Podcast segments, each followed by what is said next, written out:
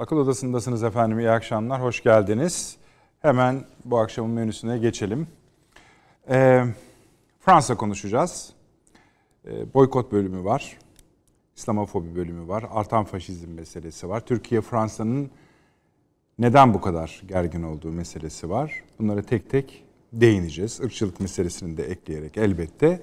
Bir de bunun, bu olayın Avrupa içinde, Avrupa Birliği içindeki yansımaları var. Yani hangi ülkeler Fransa'ya gerçekten, gerçekten kelimesi de önemli, samimiyetle yanında duruyorlar, hangileri samimiyetle yanında durmuyorlar ve hangileri apaçık karşısında duruyorlar.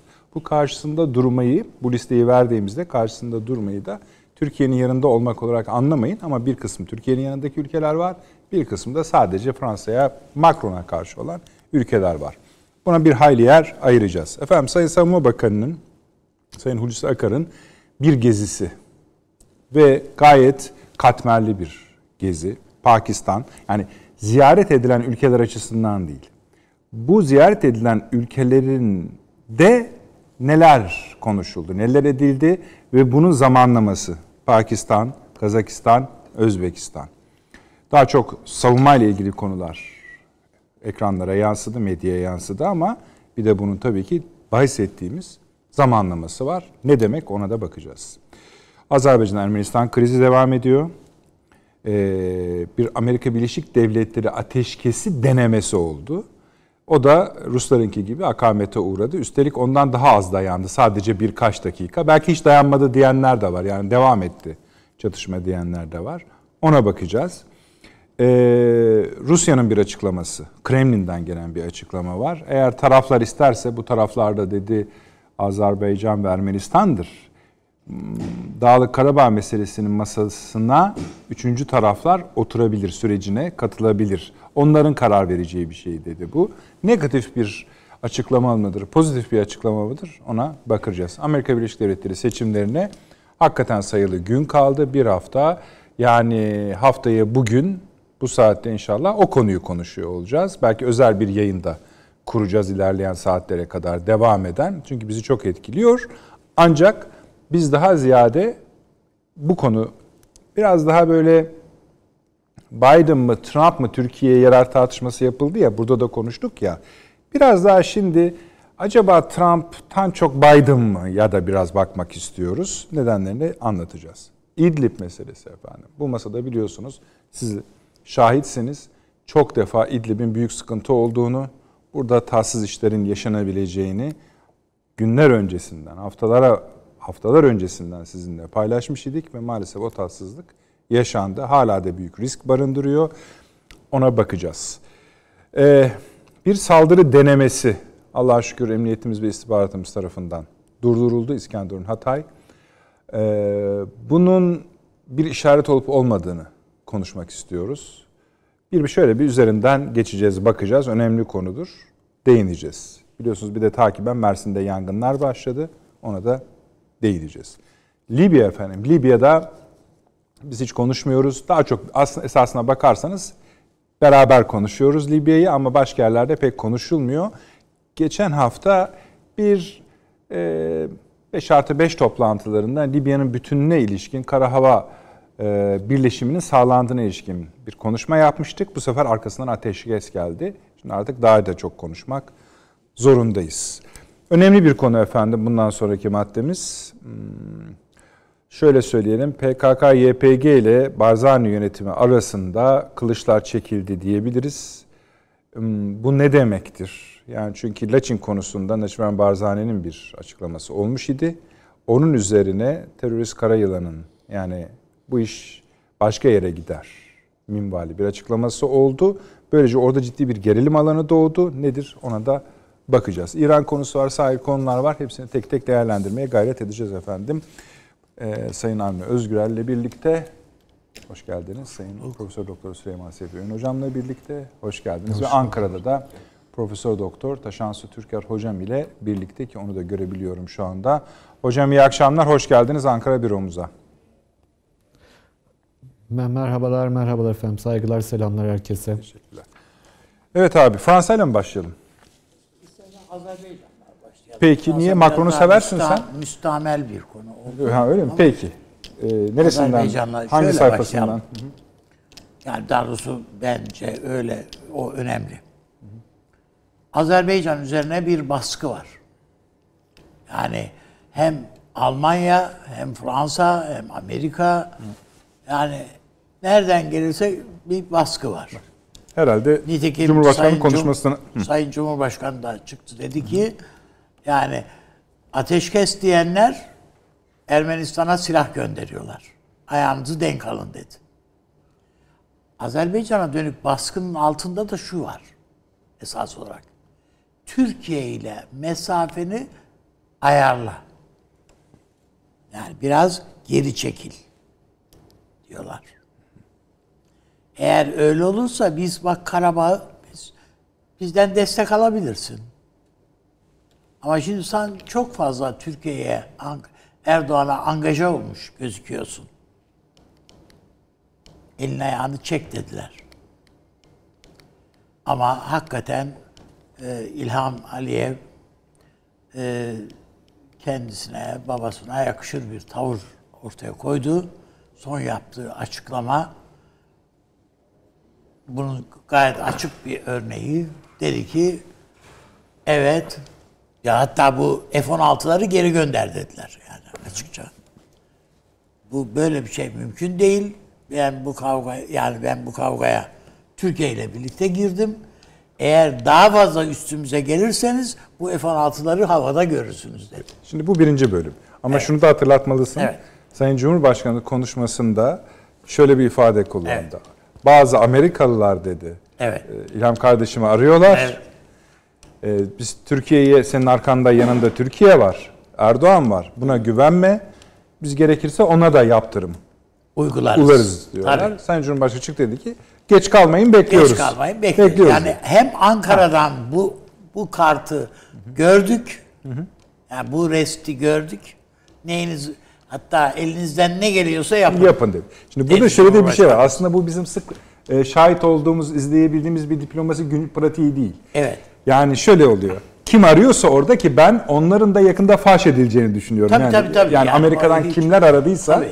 Kesinlikle yani. üst düzey olduğu belli. Kesin. Yani çünkü o- Sayın hiç şüphe yok. Aliyev'le Yani görüşebildiler. Pompeo bile aramış olabilir, Olabilir. yani. Hiç Evet, çok muhtemelen. Şey yok. Efendim tabii Ondan çok fazla şey söylüyoruz ama Evet. yani bunlar vaka. Ola- olabilir. Yani o kadar ki Türkiye'ye diyor ki yakında bu Ankara Büyükelçiliği yani ha, o da ufak adam değil yani Trump'ın Türkiye'deki temsilcisi. Türkiye'de bir takım terör olayları olabilir. Oradaki Amerikalılar temkinli olsun diyor. Bir bakıyorsun ki Hatay'da ormanlar yanıyor. Efendim işte e, saldırılar gerçekleşiyor. Nihayetinde işte bu e, bombalı Olay canlı deneme- bomba olayı oluyor. bilmem ne. Bugün Mersin'deki yani Hatay diye bırakmam bakmamak Tabii, lazım tabii, sadece. tabii. Mersin'de de bunların şeyleri aynı. Onun için ben bu Azerbaycan meselesini çünkü hem Azerbaycan'dan vazgeçmiyorlar, vazgeçmek istemiyorlar. Çünkü Ermenistan'ın onlar için yani e, bir şey e, kıymeti harbiyesi yok. Yani ne So- e, Rusya için, ne Amerika için, ne Fransa için bir kıymeti harbiyesi yok. Ama Azerbaycan her halükarda Orta Asya'nın, Kafkasların kilidi. Öyle öyle. Sadece bu mu? Elindeki imkanlar, ko- kontrol ettiği yeraltı zenginlikleri, ya bütün bunlarla da bakıldığında Azerbaycan öyle Türkiye'ye kaderi Türkiye'ye emanet edilecek onların gözünde. Onların gözlerinde. Bö- Böyle bir ülke değil. Yani nasıl olur da biz elimizden böyle bir şeyi kaçırırız diye. Oysa e, hem real politik açısından da e, İlham Aliyev'in tercihleri doğru hem uluslararası e, dengeler açısından bakıldığımız bakıldığında da Peki size e, şunu tabii- sorabilir miyim? Evet. Bu görüşme yapılırken şimdi anladığımız şu. Hiç şüphesiz bundan önce tabii Ankara'yla da İlham Aliyev konuşmuştur. Tabii on, yani evet o zaten sorunun Ağız bir parçasıydı ama yapılmıştı, e, yani, yani Sayın Cumhurbaşkanı zaten çıkıp bunu söylediğine göre Sayın Aliyev'in zaten hani yani bunu söylerken biliyordu bunun Türk kamuoyuna yansıyacağını. Evet. Ama asıl Amerikalılar da çok muhtemelen Aliyev'e bunları söylerlerken Sayın Aliyev'e bunun Ankara'ya gideceğini biliyorlardı. Tabii canım. Onlar da biliyorlar. onlar, Tabii bilirler. Ama Onun için bundan dedim, bu pek sık rastlanan yani bir durum şimdi değil. Eski Sovyet Cumhuriyetlerinin e, ne benzer bir ülke diye düşünüyorlardı tabii Azerbaycan'ı. Dolayısıyla da Amerika'dan gelen telkinlere nasıl diğerleri böyle e, can simidi gibi atladıysa üstüne aman ha büyük patron konuş şey yapıyor diye atladıysa bunlar da e, atlayacağını düşünmüşler, düşünmüş olabilirler. Üstelik de arayan kişi de işte dediğim gibi yani ya Pompeo gibi filan sağlam bir kişidir yani. Yani Yani ben de ya Pompeo bo- boşa ya alınacak O'Brien falan da olabilir. Ha tabii o, o da mümkün.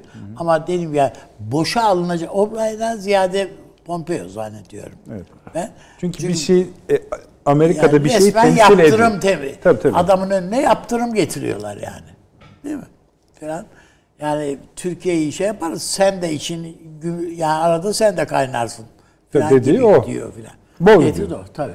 Ama bu kartın görülmesi Türkiye açısından da Ama bunu konuştuk. Azerbaycan yani izleyicilerimiz de da- hatırlasın ne olur. Türkiye Azerbaycan ittifakı öyle böyle bir eksen değil.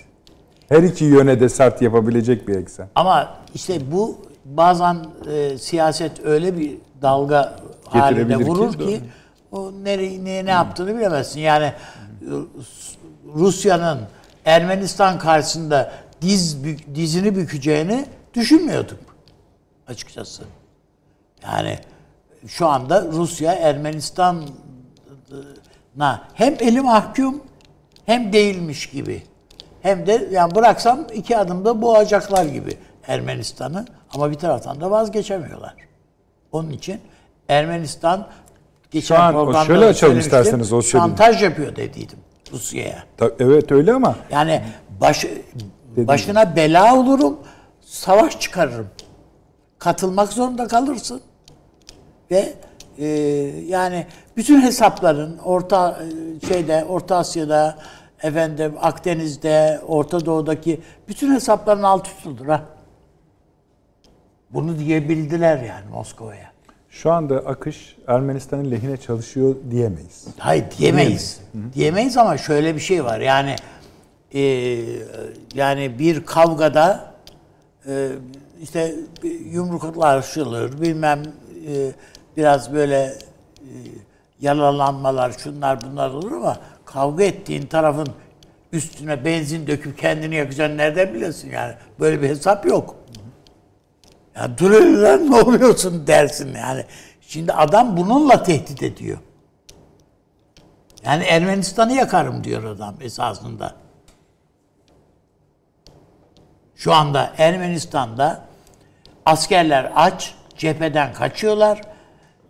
Öyle roketler moketler var gönderiyor, göndermişler ama bunlarda yemek yiyecek yemek yok, ekmek yok, hiçbir şey yok. Yani e, çok fazla silahın olsa ne olur yani burada? Kaldı ki o da yok yani. Onu da zaten o aç karınla cepheye gönderdiğin asker zaten onları da cephede bırakıp kaçıyor. Senin o dünya yardımlarla bilmemlerle topladığın silahlar cephede Azerbaycan'ın elinde. Şu anda. Ben e, o bakımdan bu Orta Asya siyaseti veyahut da Kafkasya siyaseti açısından Amerika'nın çünkü bütün hevesleri buydu. Yani hala da vardır muhakkak. Azerbaycan'ı kontrol etmek. Bir iki program önce e, Seyfi Hocam, Süleyman Seyfi Hocam söylemişti. Yani Amerika'nın burada bütün istediği bu. Yani Ermenistan diye değil de Azerbaycan'ı kontrol etmek. Ama e, muhtemelen şaşırmışlardır. E, Aliyev'den duydukları izahla. Ve yapılan açıklama bir de hani telefonda diyebilir ki ya böyle bir şey isteyemezsin benden. Yani bu yani bu, bu tehdide giriyor. Biz kötü yaparız falan. Hadi diyelim ki telefon telefonda söyledin bunu. Basın toplantısı yapıp söyle. Bir de bunu kamuoyuna açıkladı Aliye. Muhtemelen telefonda daha sert şeylere, laflara muhatap olmuştur. İşte ben Sayın Cumhurbaşkanı da Ankara'ya Evet. bunların gittiğini yani Tabii. ya kimlerdir, nedir onların hepsinin gittiğini tahmin edebiliriz. Yani Evet, varsayabiliriz. Güçlüce. Yani ben e, bu hayırlı bir gelişme Çok. esasında. Zaten cepheden çok olumlu haberler geliyor. Yani yani bir bir aya kadar yani bu şu Kasım ayı da eğer çok öyle sıkıntısız geçerse yani iklim şartları açısından e, Azerbaycan'ın e, bütün bu baskıdan baskıdan derken yani o Karabağ şeyinden sıyrılacağı kanaatini taşıyorum açıkçası. İki süper gücün de e, Azerbaycan ve Türkiye'nin duruşundan artık emin olduklarını sindirdiklerini düşünür müsünüz? Sindirdiklerini düşünmüyorum. Ama anladılar mı? Ama yani bu burada kendi borularının artık bu, bu saatten sonra istedikleri gibi ötmeyeceğini. Yine kendi boruları öter yani bunların. Ötmez diye bir şey yok da istedikleri gibi ötmez artık diye düşünüyorum.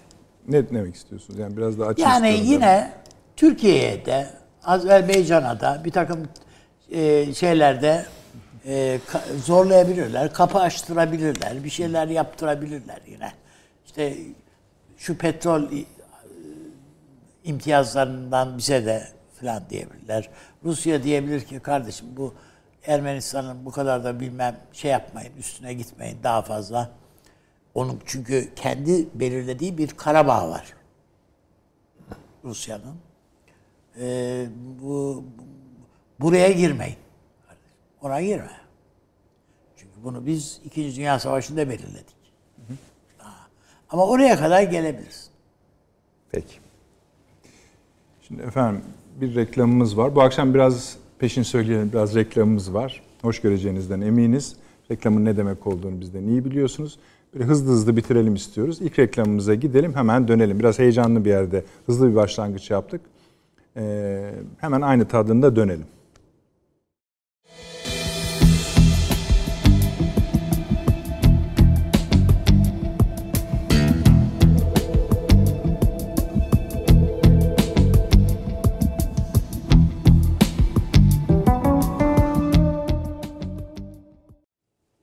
Akıl Odası devam ediyor efendim. Azerbaycan-Ermenistan krizinde Amerika Birleşik Devletleri ve Rusya'nın denemelerini, perde arkası ve telefon görüşmelerinde neler söylemiş, söylediklerini veya ne mesajlar verdiklerini konuşarak başladık. Hızla devam edelim Süleyman Hocam. Siz nasıl görüyorsunuz bu durumu? Katılıyorum ben üstadımın söylediklerine. Ee, bu süreci kim başlattıysa, kim ısıttıysa, kim fişeklediyse muradına eremedi. Tersine hiç beklenmedik bir gelişme oldu. Yani Amerika Birleşik Devletleri açısından bakarsak, onların Kafkasya siyasetleri açısından bakarsak, burada Kafkaslarda doğabilecek bir kaosun Rusya'nın zarar hesabına yazılacağını ve kendilerinin kar hesabına yazılacağını düşünüyorlardı ama evet bir savaş durumu çıktı ortaya ama gelişmeler içerisinde bir Türk ekseni kuruldu bu sefer. Ya bunu hesaplayamadılar herhalde. Ya da Türkiye ile Azerbaycan arasındaki ilişkilerin bu kadar sıkı dokunabileceği bir sürece girilmesini pek de beklemiyorlardı muhtemelen. E, Rusya açısından ise kontrolün kaybı. Yani artık Azerbaycan Rusya ile masaya otururken arkasında Türkiye'yi hissederek oturacak. Sadece Türkiye'yi değil, başkaları da girdi bu sürece. Ukrayna girdi. Pakistan girdi. Evet, Pakistan girdi. İsrail girdi başka açılardan. Yok o oradaymış zaten. Ha, Tabii yani gösterdi kendini yani en azından Ee, öyle söyleyelim. Gürcistan var vesaire yani bir iğneli fıçıya dönüverdi orası. Yani Amerika için ve Rusya için. Bu sıkıntılı bir durum. Buna mani de olamıyorlar. Sürece mani de olamıyorlar şimdilik. Bana kalırsa yani gidişat e, büyük ölçüde o işgal altındaki bölgelerin tamamen temizlenmesi. Tabii dilerim Karabağ da buna dahil olsun ama ben orada biraz sıkıntıların Sıkıntı olacağını düşünüyorum. Ee, daha zor. Daha zor. Ama sonuçta bizim için kazanım sayabileceğimiz bir e, Yüz küsür köy hocam kurtarıldı. tabii beş tane şehir bilmem kaç tane kasaba yani bunlar tabii ki sonuçta size ait olan yerlerde ve siz geri alıyorsunuz ama bunları geri almak bile bir mucizeydi yani. Tabii, tabii. O duruma gel getirilmişti Azerbaycan. Neyse yani şükür o fasıl atlatıldı. Ama yani mutlu değiller. Avrupa Birliği de mutlu değil, Almanya da mutlu Bu değil, sıralamada Fransa da baş- değil. yani ilk bu olaylar patladığında mutsuz olacağı söylenen ülkelerin birinci sırasında Rusya yazılıydı. Ama şimdi bakıyoruz ki Yok, o tam tabii, birinci tabii, sırada tabii. değil. Değil, yani. Hatta ikinci, üçüncü sırada da değil gibi. Tabii. Ama bundan sonra e, e, Azerbaycan e, tabii diliyoruz dualarımız o e, istikamette bu işten zaferle çıksa bile çok dikkat edilmesi gereken bir sürece giriyor. Daha operasyonlara açık bir hale geliyor. Yani çok dikkat etmeleri lazım. Neden daha açık bir hale gelsin? Tabii bunu kabul etmeyecekler yani. Bunu kabul etmeyecekler. Yani orada e, Yani bir kurgusunun bozulmasını kabul etmiyor. Ha yani burada işte istiyorlar ki Azerbaycan olgun bir meyve gibi düşsün bunların eline. İşte o olmadı. O olmadı. Ee, Türkiye ile daha da güçlenmiş bir e, Azerbaycan, Azerbaycan'la daha güçlenmiş bir Türkiye. Bir de daha sonra konuşacağız bu Çavuşoğlu'nun Sayın Dışişleri Bakanı'nın ziyaretleri ilk ayak Pakistan. Bu çok Akar. önemli bir şey. Efendim? Sayın Akar'ın. Şey affedersiniz de Sayın Akar'ın e, özür dilerim. Sayın Akar'ın e, ziyaretleri ilk ayak Pakistan. Pakistan ve orada da Yani şimdi orada başka bir şey oluyor Tabii. tabii, ki. tabii ki. Yani bu yani bu Amerika Birleşik Devletleri için çok özleyebilecekleri bir manzara değil, bir fotoğraf değil veya Rusya için hiç değil. Yani dolayısıyla Tabii. yani bir beklenmeyen durum çıktı ortaya. Sizce Türkiye bu hani veya ikinci tura bırak- bırakalım isterseniz. Bir e, Taşan Hocam'la konuşalım. Esasında şunu Ben sormak hocamın bir sözüne ilaveten bir Buyurun. şey söyleyeyim. Çok doğru bir şeye işaret etti. Aslında Amerika'nın beklediği şu. Hocam dedi ya bu e, şey beklemiyorlardı bu kadar hazırlıklı ve hatta Türkiye ile Azerbaycan'ın bu kadar yakın bir durumda olduğunu, ilerlemiş olduğunu düşünmemişlerdi veya onu kavrayamadılar bir anda. Ee, tahmin ediyorlardı ki bu Ermeni saldırısı, bu Ermenistan saldırısı olacak ve Azerbaycan muhtemel ki Amerika'ya ve Rusya'ya başvuracak. Tabii. Bakın beni dövüyorlar. Şey olsun. Azerbaycan'ın karşılık vereceğini hesapta Türkiye ile birlikte karşılık vereceği hesaplarında yoktu. Peki. Evet Taşan Hocam. Ee, siz de tabloyu bu şekilde mi görüyorsunuz? Yani şöyle tabii hani elde çok az şey var. Hani e, çok e, beni mutlu eden gelişmeler orada hani Azerbaycan'ın kendi topraklarında ilerliyor olması e, çok da güzel idare ettiğini düşünüyorum ben Azerbaycan yönetiminin süreci. Yani hem diplomatik anlamda hem askeri anlamda iyi idare ettikleri kanaatindeyim. Hani onu gözlemliyor olmak tabii ki beni çok mutlu ediyor. Fakat hani belki hani nasıl söyleyeyim amiyane tabirle şeytanın avukatlığını yapmak e, şeklinde soru e, sorayım ben. Acaba diyorum yani bu e, Temmuz'daki e, Azerbaycan-Ermenistan Tovuz çatışmasından sonra e, Rusya zaten bir balans ayarı yapmak zorundaydı Güney Kafkasya'daki politikasına dair. E, ve Paşinyan'ın da Ermenistan'da olmasından hiç hoşnut değildi. E, Dolayısıyla bu balans ayarı çerçevesinde biraz biraz tamamen olmasa da rotayı kısmen Azerbaycan'a kırdı. Azerbaycan bundan e, gördü, faydalandı. Durumu mu acaba sorusu benim aklımdadır. E, Diğer bir şey e, şu an ilerleyen sürece dair e, dün Putin'in bir açıklaması vardı Afganistan'daki Amerikan birliklerine dair. E, Şöyle söyledi orada biz de Afganistan'da Amerikan varlığını çok destekliyoruz. Ee, Bu e, tabii hani Afganistan çalışanlar için ya da Rusya'ya ilk elde bakanlar için çok şaşırtıcı bir açıklama gibi gelebilir ama e, çok da değil aslında. Yani bir genel e, Biden gelir mi kaygısının Rusya yönetiminde olduğunu ve onun kendisine yönelik kuvvetli bir taarruza geçeceği kaygısının olduğu düşünülürse acaba diyorum yani bu bölgede bu bölgeye eli uzanmayan Amerika'yı Rusya'ya ricacı olmak zorunda mı bırakıyor Rusya bugünlerde e, diye aklıma gelen bir hocam. sadece. E, diğer bir husus buyurun. Şu birinci bölümle ilgili bir şey sorabilir miyim size acaba? Şimdi bu Tovuz'la başlayan saldırı aslında bu dönemde Rusya'nın bölgede bir kendi davranışlarına ilişkin balans ayarı yap- yapmaya karar vermiş olabileceğini söylediniz. Ve bunun bir boyutunun da Azerbaycan'a yakınlaşmak olduğunu, Ermenistan'a biraz daha çeki düzen vermek olabileceğini e, vurguladınız. Buna tabii şunu da katabiliriz. Bu kriz ilk çıktığında işte Lavrov'un o meşhur açıklaması, ortada hiçbir şey yokken yapılan bazı yani 5 rayon. Evet, 5 rayon meselesi. Şimdi siz bunu bu şekilde kurduğunuz zaman ve üzerine biz eee, akıl odasına özel bir şekilde şöyle cümleler kurabiliriz.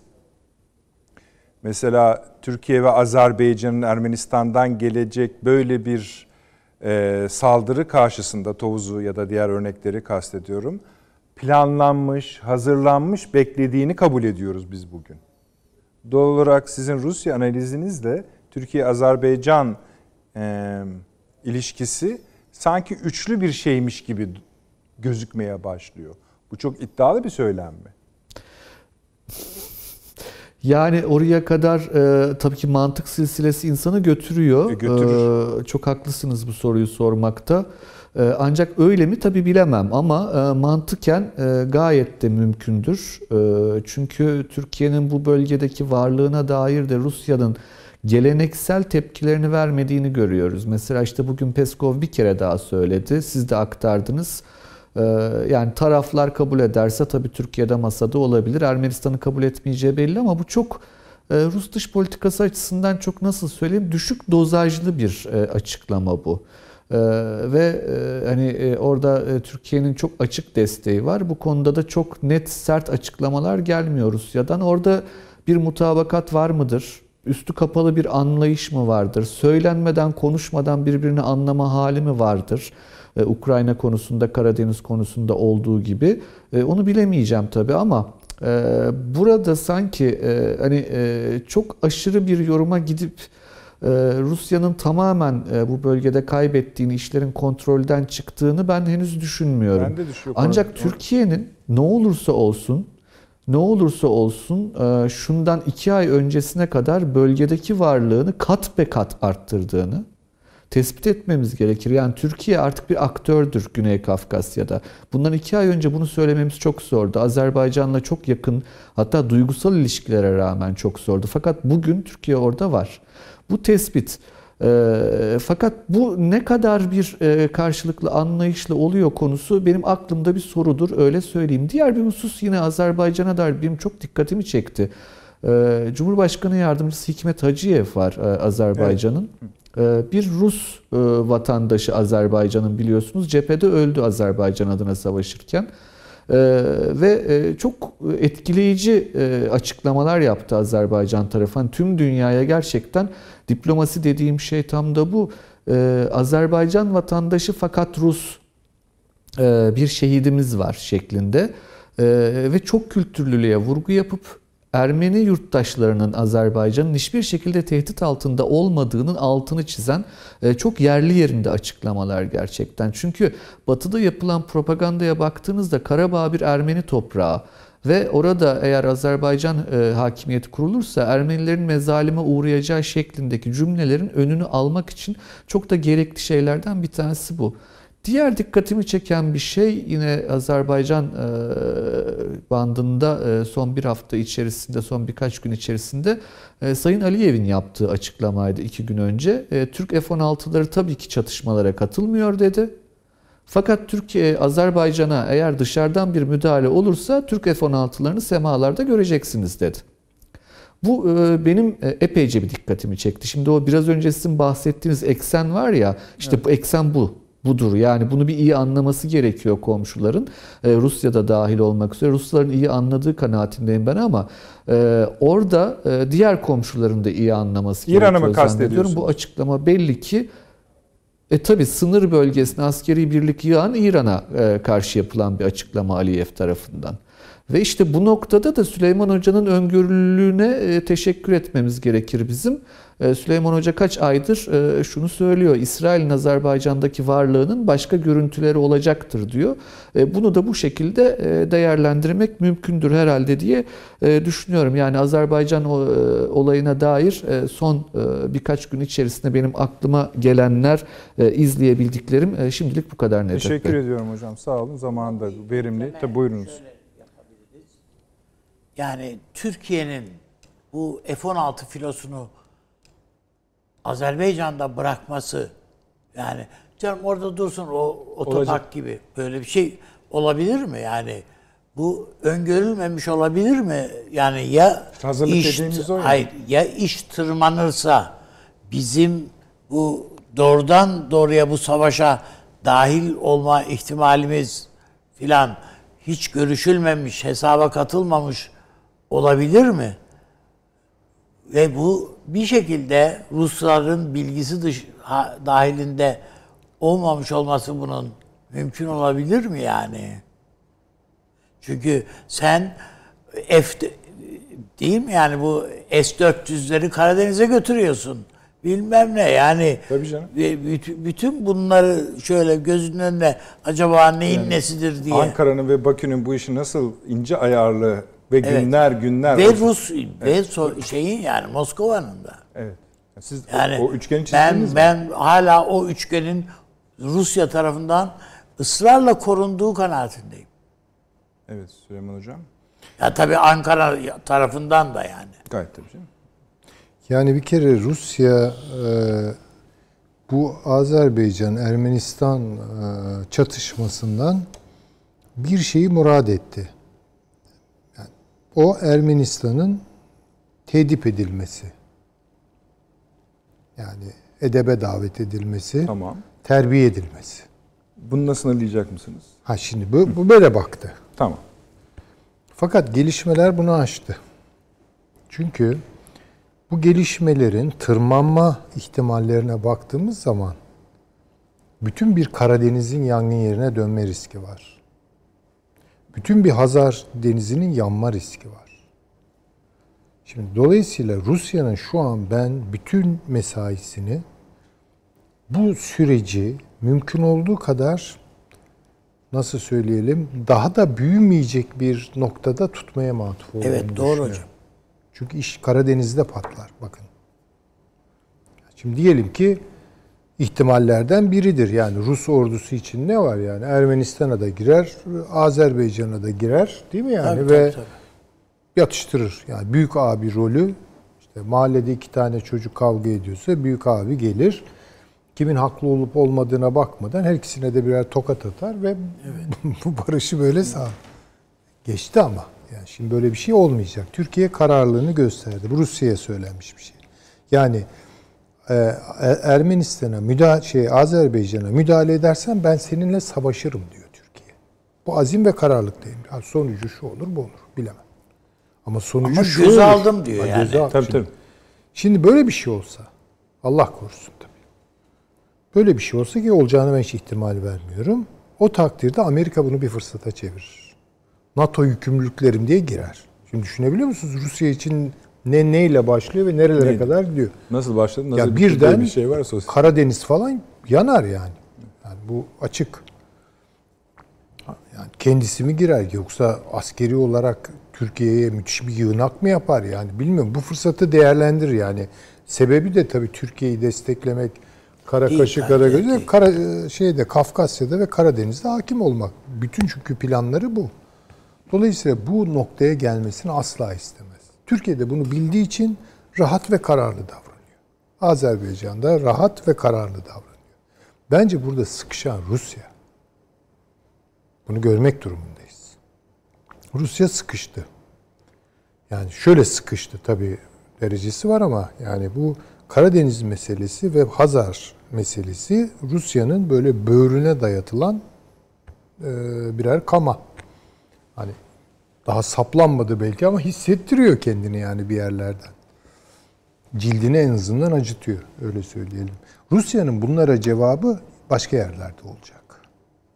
Yani bu işte Türkiye ile Azerbaycan arasındaki eksenin kuvvetlenmesini biraz e, hafifletmek kendi e, çıkarları doğrultusuna başka yerde yapacak bunun şeyini. Hani mesela kompartman siyasetleri diyoruz ya yani sorunları sorun olmayan alanlardan ayrıştıralım, işbirliğine müsait alanlardan ayrıştıralım. Güzel. Şimdi bu aynı zamanda şunu da ima ediyor. Sorunlar da kompartman halinde olduğu için yani bir yerde sorun benim açımdan kilitlenince başka bir yerde sorunu büyütebilirim, derinleştirebilirim gibi. Ama e, bana kalırsa bu Kafkasya meselesinde Rusya önemli bir yara aldı. Çok önemli bir yara aldı. Yani Türkiye ile Azerbaycan arasında kurulan o Türk ekseni dediğimiz eksen, kama... Şu, o, bu, bu yorumunuz bize şunu şuraya sürüklüyor. Şimdi Azerbaycan, Türkiye arasındaki eksen e, tabiatı gereği hani iki ülke arasındaki ilişkilerin stratejik olması için birçok şey sayılabilir. Evet. Ama bu sadece kurulduğu andan itibaren coğrafyanın gerekleri sadece ve iki ülkenin varlıkları itibariyle stratejik olarak tarif edilebilecek bir ilişki. Ama bunun bir hedefi olmak lazımdır. Yani e, bütün bölgeye baktığınızda da bu hedefi biraz tarif etmemiz gerekiyor. Rusya'nın mesela şunu söyleyebiliriz. Biraz sonra şu konuyu konuşacağız. Sayın Savunma Bakanı'nın seri e, ziyaretleri ve orada konuşulanlara bakacağız bölge ülkeleri açısından. Nihayetinde bu adımlar bölgede daha çok profil göstermek için ama gösterdiğiniz profil iki süper gücün çekişme alanı. Hatta bir üçüncüsünün de çekişme alanı. Bu kime karşı ya da hiç kimseye karşı değil de dördüncü bir güç olarak mı? Bakın çok doğru bir soru sordunuz. Önemli bir soru sordunuz. Bu Avrasya meselesi çok belirsiz. Şimdi Amerika'nın Avrasya planları nedir? Amerika'nın Avrasya planları büyük ölçüde bu bölgenin istikrarsızlaştırılması en başta. İkinci olarak bu istikrarsızlıktan doğan boşluklara ve zayıflıklara yerleşmek. Şimdi Avrasya dediğiniz zaman güç fiilen Rusya'da. Yani bu çok açık. Yani İkinci Dünya Savaşı'ndan itibaren Yalta'dan sonra işte Avrasya bölgesinde Rusya'yı görüyoruz. Ve tabii bu Orta Asya'ya doğru da bir açılım gösteriyor. Yani daha geniş bir alanı da kontrol etmek gibi bir netice veriyor. Çünkü Avrasya'yı kontrol eden Asya'yı kontrol eder. Yani bu çok açık. Şimdi e, Rusya'nın buradaki hakimiyetini geriletmek için daha duvar yıkıldığı andan itibaren hatta öncesinden başlayarak bütün hesaplar yani Asya'daki o e, diyelim ki yatay hat Çin'in e, sınırlarına ulaşan ve elbette daha böyle bir e, dikey hat olarak işte Rusya, Karadeniz, neyse Kafkasya filan Türkiye'ye daha yakın olan coğrafyalar bu coğrafyaların kontrol edilmesi. Yani şöyle bir yay çizebiliriz. Bir eğri daha doğrusu çizebiliriz. Ee, bu bölgenin istikrarsızlaştırılması için ne gerekiyorsa Amerika onu yapacaktır. Bu bunu biliyoruz. İşte o yani bu yayın üzerindeki yaylanmalar ha. Amerika Birleşik Devletleri'ni itemek için mi işte Rusya'yı dar hepsine açık yani bakınız. Bu mesela bazen Rusya ile Türkiye'yi bir araya getirebilir. Bu Tabii. Rusya ile İran ve Türkiye'yi bir araya getirebilir. Bazen ise karşı karşıya getirir. Şimdi mesela Kafkasya'da bu oldu. Kafkasya'da Türkiye ile Azerbaycan hattının bir Türk hattı olarak belirlenmesi Rusya ile İran arasına da girmiş bir kama o. Amerika'nın da beklentilerini büyük ölçüde geri çevirmiş olan bir kama. Yani bu istenmeyen bir şey. Beklenmeyen bir şey. Şimdi orada bir başka aktör çıkmış oldu ya da başka bir eksen çıkmış oldu. Yani Rus ekseni, hı hı. işte Amerika'ya yakın olanlar, Rusya'ya yakın olanlar filan diye böyle tasnifler oluyor ya. Bir de Türkiye'nin başını çektiği bir başka oluşum çıktı ve bu Rusya'nın kontrolünün dışına giden bir süreç. Bakın buraya Ukrayna hemen girdi. Yani Ukrayna Azerbaycan'la Ermenistan e, çatışmaya başladı. Ukrayna Cumhurbaşkanı Türkiye'ye geldi. Hemen açıklama. Gürcistan hemen Ya şöyle havaalanını şey kapattı. ya, çok karışık sinyaller var. Tabii karışık sinyaller var. Yani şöyle de bir dilemma halinde görmeyelim. Avrasya'nın kontrolü Amerika'nın mı elinde olacak? Çin'in eline mi geçecek? Rusya'nın mı eline geçecek falan? Bu kadar basit değil. Çünkü başka ihtimaller, bölgesel oluşumlar ortaya çıkabiliyor. Ben ona çok önem veriyorum. Yani bu savaş çıktı ta Pakistan'dan ses getirdi. Pakistan ne dedi? Ben Azerbaycan'ın yanındayım dedi. Yani Türkiye kadar tabii ileri sonuna kadar ölümüne demedi ama yani ben Azerbaycan'ın yanındayım dedi tabii, yani bu. Tamam. Türkiye Pakistan ilişkileri gelişiyor. Türkiye Ukrayna ilişkileri gelişiyor. Türkiye Gürcistan ilişkileri gelişiyor. Ne bunlar? Ne? Yani bunlar buna- buraya özgü İşte şeyler. buna ne dediğiniz zaman ismini koyacaksınız çocuğun. İşte Türk Yani, ekseni ha, oluyor Türk ama ekseni, bu. Güzel. Yani, Da- öyle değil mi? Sadece Ana- öyle Türk diye, oluyor Türk yani. ekseni Peki. diye bakmamak lazım. Peki. Yani e, işin içine Pakistan, Ukrayna girdiği vakit buna sadece Türk ekseni diye bakılamaz. Ama ya bir eksendir ama buna Türk ekseni diyemeyiz. Şimdi Yani bir şu isim ben- koyabilir peki. şu Pakistan bir nükleer kulüp üyesi bir ülke. Evet, silah var. Yani buraya da Milli Savunma Bakanımız gitti bugün. Değil mi oradalar? Tabii tabii. Evet. herhalde yani Pakistan'a, Suudi Arabistan'ın nasıl, ne kadar para aktardığını Biliyoruz. yakın zamana kadar bol bol para aktardığını biliyorsunuz, biliyoruz. E bu- buna rağmen Pakistan biz Azerbaycan'ı destekliyoruz derken Azerbaycan'ın Türkiye ile yan yana olduğunu, aynı zamanda Türkiye'yi destekliyoruz manasına da geldiğini bilmemek mümkün değil bunun Suudi Arabistan'ı karşına almak, Birleşik Arap Emirlikleri'ni yani Pakistan'ın eee, şu anda bunları karşısına aldığını bilmemek mümkün değil. Bunların hepsini karşısına alarak söylüyor Pakistan konuşuyor. Öbür taraftan ya- yakınında Çin var yani bir de Pakistan'ın. Çin evet. Şimdi Yani bütün bu tablolar birbirine yaklaşıyor şimdi. O yüzden hani tek, tekil eksenlerden ziyade bir başka bir oluşum, farklı bir oluşum gelişebilir, gelişiyor veyahut da bunlara bakmak lazım. Bunun e, öyle etnik bir da şeyi şeyi yok bana göre. Anladım. Ama tabii bir sağlam omurgası var. O da Türkiye, Azerbaycan. bitti. Yani zaten o dememiz Kor yani çekirdek o. Ha tabii Buraya Buraya yaklaş. o. Ama buraya Pakistan'ın kendi kafadan böyle sırf dostluk olsun diye Değil, değil. üzerine Tabii, tabii. atlamadığı Başka çok ülkeler açık. de var. Onları da konuşacağız. Tabii, tabii. Ama hocam kesildiğini biliyorum. Tamam. Ama anladınız. Ya, Burada da biliyorsunuz Türk televizyonlarının en büyük güç ekseni de reklamlar. Tamam. Onları verelim efendim. Ekleyebilir miyim Nedret Bey? Taşans hocam reklamlardan sonra memnuniyetle. Tamam. Peki. Çok teşekkür ediyorum. Sağ olunuz. Efendim hemen dönüyoruz.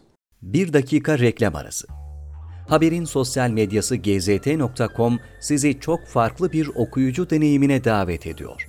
Merak ettiğiniz sorular yanıt buluyor, henüz duymadığınız şaşırtıcı konularsa karşınıza geliyor. Yorumlarınıza editörler cevap veriyor, arkadaşlarınızla paylaşmak isteyeceğiniz eğlenceli içerikler hazırlanıyor. Sizler için kamera karşısına geçiliyor ve olaylar sıkmadan ve anlaşılır şekilde anlatılıyor. Özel infografikler, videoların yanı sıra burada sayamayacağımız sayıda farklı dergiler. Şimdi telefon ekranınızı daha da anlamlandırmak için sizi davet ediyoruz. GZT uygulamasına iOS ve Android marketlerden kolaylıkla erişebilir, pişman olmazsınız. Mutlaka indirin. Reklam arası sona erdi. Kaldığımız yerden devam ediyoruz efendim Süleyman Hocam. Sonra Taşans Hocam'a da söz vereceğim. Hararetli bir yerde kalmıştık. Ee, Buyurunuz. Şimdi ben tabii buna Türk ekseni demekte biraz ısrarlıyım. Üstadım katılmıyor. Ee, sebebi de şu. Yani bunu böyle milli hislerim ayağa kalktığı için falan söylemiyorum. Fiili bir durumu Belirtmek için. belirtmek için söylüyorum. Çünkü güçlerin bir araya gelmesi, birbirine yakın durması, hatta işbirliği yapması günümüzde artık çok gevşek işleyen süreçler olarak temayüz ediyor. Yani mesela işte Türkiye, Rusya, İran bazen bir araya geliyoruz, bazen karşı karşıya geliyoruz falan. Ama sert çekirdek bir oluşum, bir ittifak sistemi için önce bir yerde bir şeyin maya tut, bir mayanın tutması lazım. Yani şimdi Türkiye ile Pakistan, Ukrayna, Gürcistan falan bir araya gelebilir çeşitli vesilelerle.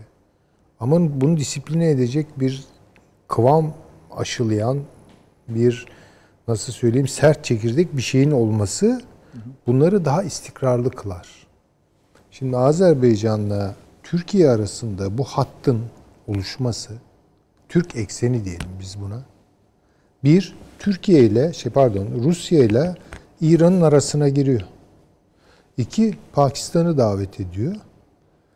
Kendisine partner arayan yani Rusya'ya karşı belki de bakarsak Batı nüfuzunu da kırmak anlamında daha rahat hareket edebilmek için partner arayan Ukrayna'yı da çekiyor işin içerisine. Şimdi bu işte evet yani o eksenin adını taşır.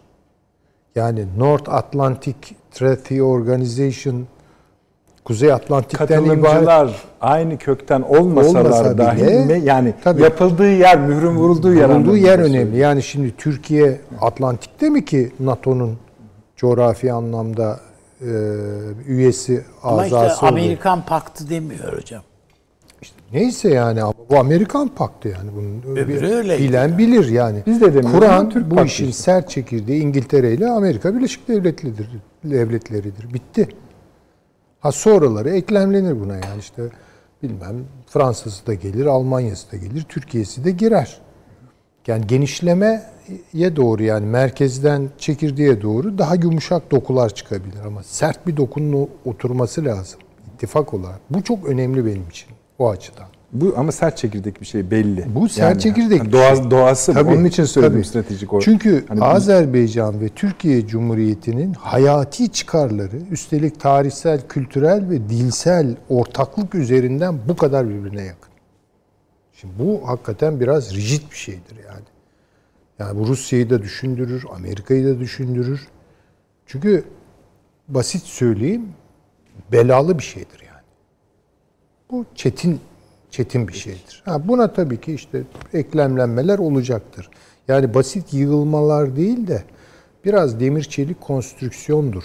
Yani bu işlerde mesele. Bunun bir bir çelik konstrüksiyonu var. yani o girizgahı da katılımlar girizgahını da Tabii. işte onun için ben buna Türk ekseni dedim. Yoksa yani bu Türklük üzerinden büyüyecek. Bakın Kazakistan'dan hiç umutlu değilim. Tekrar ediyorum. Tabii tabii. Şimdi şöyle bir şey. mesela- Özbekistan'da da konuşacağız onları. Tabii. Yani, Yani, Atayurdu'muzdan mesela hoş geldiniz Anayurdu de, diye karşılandı. Hoş karşılandı. Güzel karşılandı. Lan tiyatro onlar. Bakın onun karşılığı yok. Kazakistan'da yok. Yani maalesef yok. Daha Rusya'ya yakın gözüküyor. Bakalım. Yani olmuyor bir türlü. Ee, İşte Özbekistan'da olmuyor bir türlü. Kırgızistan çok uzak. Yani anlatabiliyor muyum? Yani demek istediğim bu Türklük, Turanist bir perspektifte heyecanlarım gemiye aza, azıya almış bir şekilde ortaya çıktığı için söylediğim bir şey değil. Bu çok teknik bir şey. Yani burada hakikaten Azerbaycan hani Nasrettin Hoca'nın Maya meselesi var ya işte Maya burada tuttu. Tutacaksa burada tutacak yani.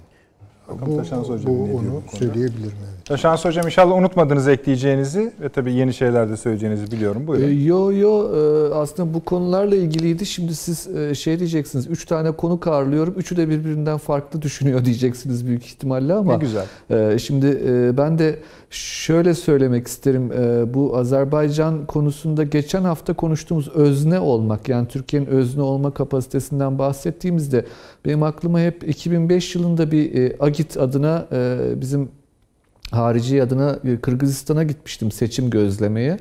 O gelir e, orada bir 10 gün kaldıktan sonra uçakta geri dönerken yanımda oturan Amerikalı o da gözlemciydi. Şöyle demişti biz buraya 1000 koyuyoruz 10 alamıyoruz. Siz buraya 1 koyuyorsunuz 1000 alıyorsunuz. Şimdi bu back to basics denir yani temellere geri dönmek. Bazı dönemler insanlık tarihinde böyle bir temellere geri dönmeyi, o çelik çekirdekleri, sağlam dokuları hatırlamayı gerektiriyor. Şimdi ne olursa olsun bakın Türkiye'nin Azerbaycan'daki ya da Azerbaycan'la kurduğu ilişkilerinin sağlayacağı katma değer hiç başka hiçbir yerle karşılaştırılamaz. Dolayısıyla hani Türkiye'nin e, bu bölgede özne olması bu yüzden e, mümkündür Azerbaycan'la kurduğu ilişkiler çerçevesinde. O yüzden Türk ekseni denebilir buna. E, o back to basics anlamında yani temellere dönme anlamında.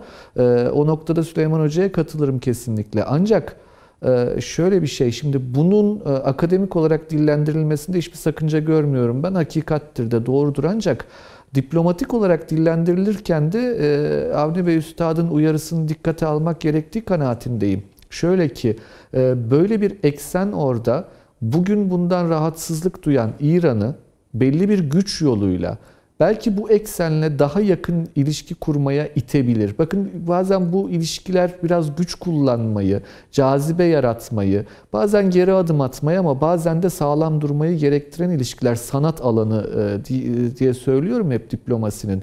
E, dolayısıyla şimdi buna e, adını diplomatik alanda rahatsız edici İran için veya Rusya için dillendirdiğiniz anda aslında kazanımlarınızı da kaybetme riskiniz olabilir gelecekteki kazanımlarınız açısından. Ancak hakikati değiştirmez bu.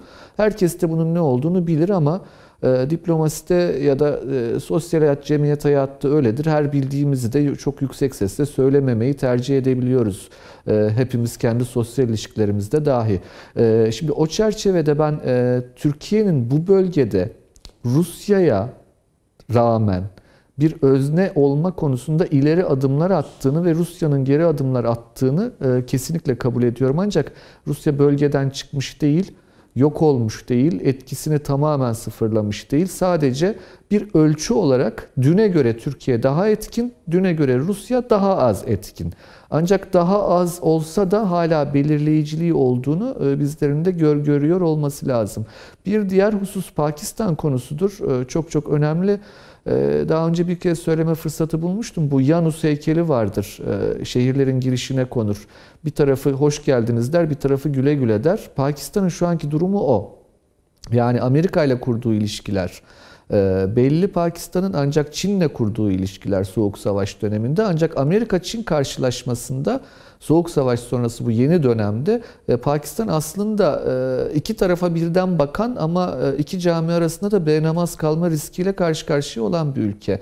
Dolayısıyla onu da dünyaya bağlayabilecek, bir şekilde Rusya-Hindistan ittifakının tehdidinden koruyabilecek, aynı şekilde Amerika-Çin rekabeti içerisinde ezilmesini engelleyebilecek bazı kanallara ihtiyacı var. İşte Türkiye-Azerbaycan hattı budur. Ee, ancak şunu unutmamak lazım. Ee, Türkiye, Azerbaycan, Pakistan hattında arada coğrafi olarak İran'ın var olduğunu unutmamak gerekir. Bu da bana ne bileyim işte Sadabat Paktı'nı vesaire hatırlatır. Dolayısıyla hani e, bu e, bazı şeyler gerçekten tekerrür etmek durumundadır. Coğrafya değişmediği müddetçe jeostrateji de çok değişmiyor.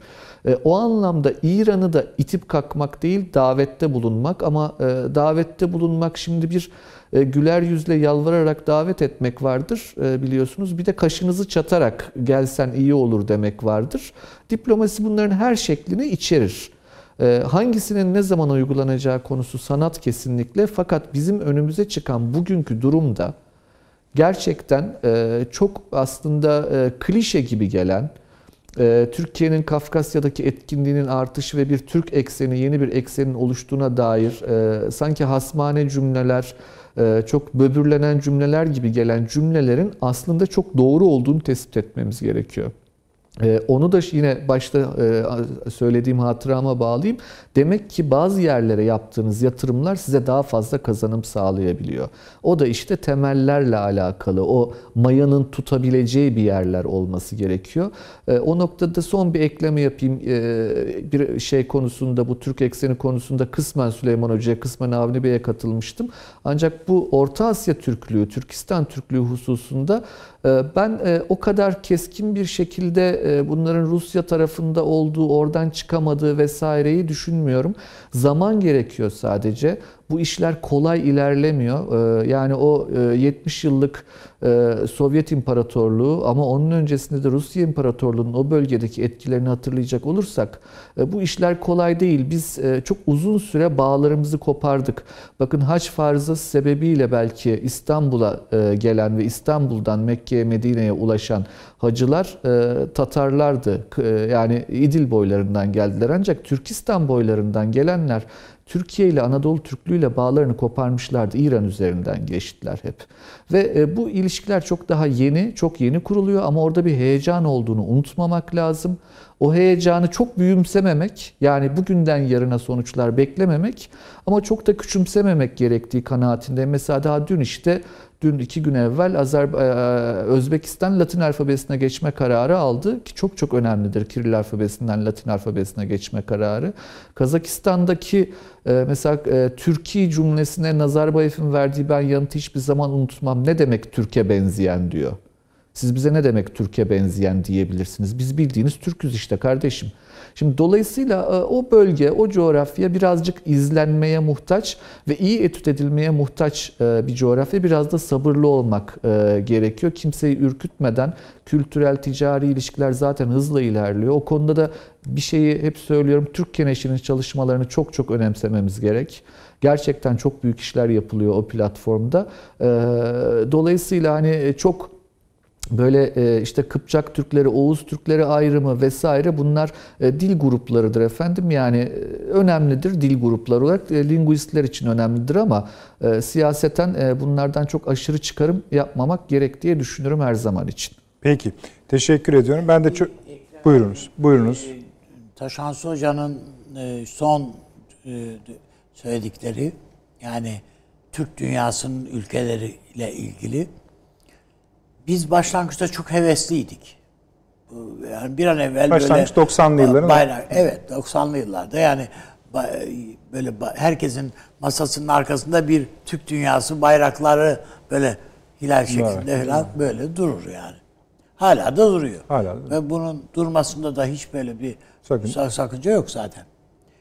Ben mesela şu anda az önce Taşans Hoca söyledi. Özbekistan'ın Latin alfabesine geçmesini halbuki ne rahmetli Özal nasıl ısrarla bunu önerdiydi, teklif ettiydi ve e, dillerin üstünden kaydırdılardı. Şimdi bu TRT'nin mesela Avaz diye bir kanalı var. Bakıyorsunuz Özbekçe, Kırgızca, Kazakça haber bültenleri yayınlıyorlar orada. Veya belgeseller, filmler yayınlanıyor. Ve ben Orta Asya ülkelerinde, buna Tacikistan dahil en son Tacikistan'ın bir sinema filmini dün evvelsi gün yani seyrettim. Muhteşemdi yani, olağanüstü. Hani hani İran sinemasına filan hayran oluyoruz bazen. Bir Tacik yönetmenin olağanüstü başarılı bir eserini izleme imkanı buldum. E Biz daha bu ülkeleri biz tanımıyoruz. Onlar da biz daha tanımıyorlar. Onun için Taşans Hoca'nın hani zaman alacak bu. Kolay değil çünkü. Evet, kolay değil. Yani orta yani Türk dünyasının e, en büyük yazarlarını tanımıyoruz neredeyse canım. Yani şimdi bazıları tek tük işte tercüme ediliyor Kültür Bakanlığı filan tek tük yayınlıyor filan. Yani bakıldığında o yüzden e, çok da ümitsiz, ümitsiz olmamak lazım yani. Peki. Peki abi. Şöyle de tabii 90'lı Bazısını biraz iteklemek gerekiyor filan işte. oraya kadar güzel konuşuyorsunuz. Ondan sonra bunu söyleyince konu yine başka yere Ama gidiyor. işte öyle yani Yani iteklemek 90'lı gerekiyor. yıllarda E, öyle tabii yani. neyse peki. Evet. Ee, işte daha Fransa'yı konuşacağız da e, şu şeyi ziyaretleri bitirelim. Şimdi efendim Pakistan, e, Kazakistan, Özbekistan ziyaretleri gerçekleştirdi Savunma Bakanı. Bunun meraklısı varsa hemen sosyal medyada Savunma Bakanlığı'na girip o ziyaretlerde nasıl yoğun ve çoklu görüşmeler herkesle, cumhurbaşkanlarıyla, başbakanlarla, bakanlar, savunma sistemleriyle, ticaretle, ekonomide Sayın Bak e, Akar'ın bu görüşmeleri çok kısa sürede de üstelik tamamlı, tamamladığını görüyoruz, izliyoruz. E, bunlar tabii daha önce hiç yapılmamış şeyler değil ama bu zamanlamada ve bu yoğunlukla gelmiş olması işte esasında biraz önce girişini yaptığımız e, ve hani söyleyeceğiz. Yani Azerbaycan Ermenistan meselesinde biraz sessiz kaldıkları için yani biz gönül kırmayız, gönül e, koymayız asla. Öyle bir durum yok kardeşlerimiz ama e bekledik de. Yani bir içimizde Öyle. böyle bir şey de bekledik. Ee, burada şu hep söylenir. Uhuletle ve suhuletle yavaşça aman. Çünkü 90'lı yıllardaki heves bazen bizim de yanlış yanlışlar yapmamıza sebep olmuştu. Artı Rusya'nın oradaki etkisi bugünkü kadar veya mesela Rusya'nın da İran'ın da yöneticileri o zaman çok daha sert dış politikalar yürütüyorlardı. Şimdi daha esnek oldukları görülüyor zaman zaman. Ee, buradaki görüşmeleri, bu e, seyahat turunu siz zamanlamaya nasıl oturtuyorsunuz? Ne demek yani? Sizden bakayım. Peki. Yani bu işte bahsettiğim Türk ekseni etrafındaki e, örülmek istenen bir kozanın çalışmaları. Tamam. Yani bunu söyleyebiliriz. Ee, şimdi ben tabii katılıyorum yani Taşansı Hoca'nın, üstadımızın söylediklerine bir şey zaman ister. Yani böyle bugünden yarına kestirilip attırılacak bir şeyler yoktur. Ee, ben sadece sürece bakıyorum. Yani bu Türk dünyası, Asya'daki Türk dünyası ile Türkiye Cumhuriyeti arasındaki ilişkiler süreci 30 sene geçti yani. 30 senede nereye geldik? İşte Azerbaycan'la tamam yani bu zaten Yani ben şunu hissediyorum. Coğrafi 30 olarak yıl da- için az mı? Öyle gözüküyor. az bile bir şeydir yani. Ben Ha. pek o kanaatte değilim yani. Ya kimse kusura bakmasın. Yani heyetler arası görüşmeler olabilir, festivaller karşılıklı düzenlenir. Bunlar çok bana teatral geliyor yani. Ama daha özlü bir şey. Bakın bugün sokakta Azerbaycan'da yani gözü kapalı değil mi?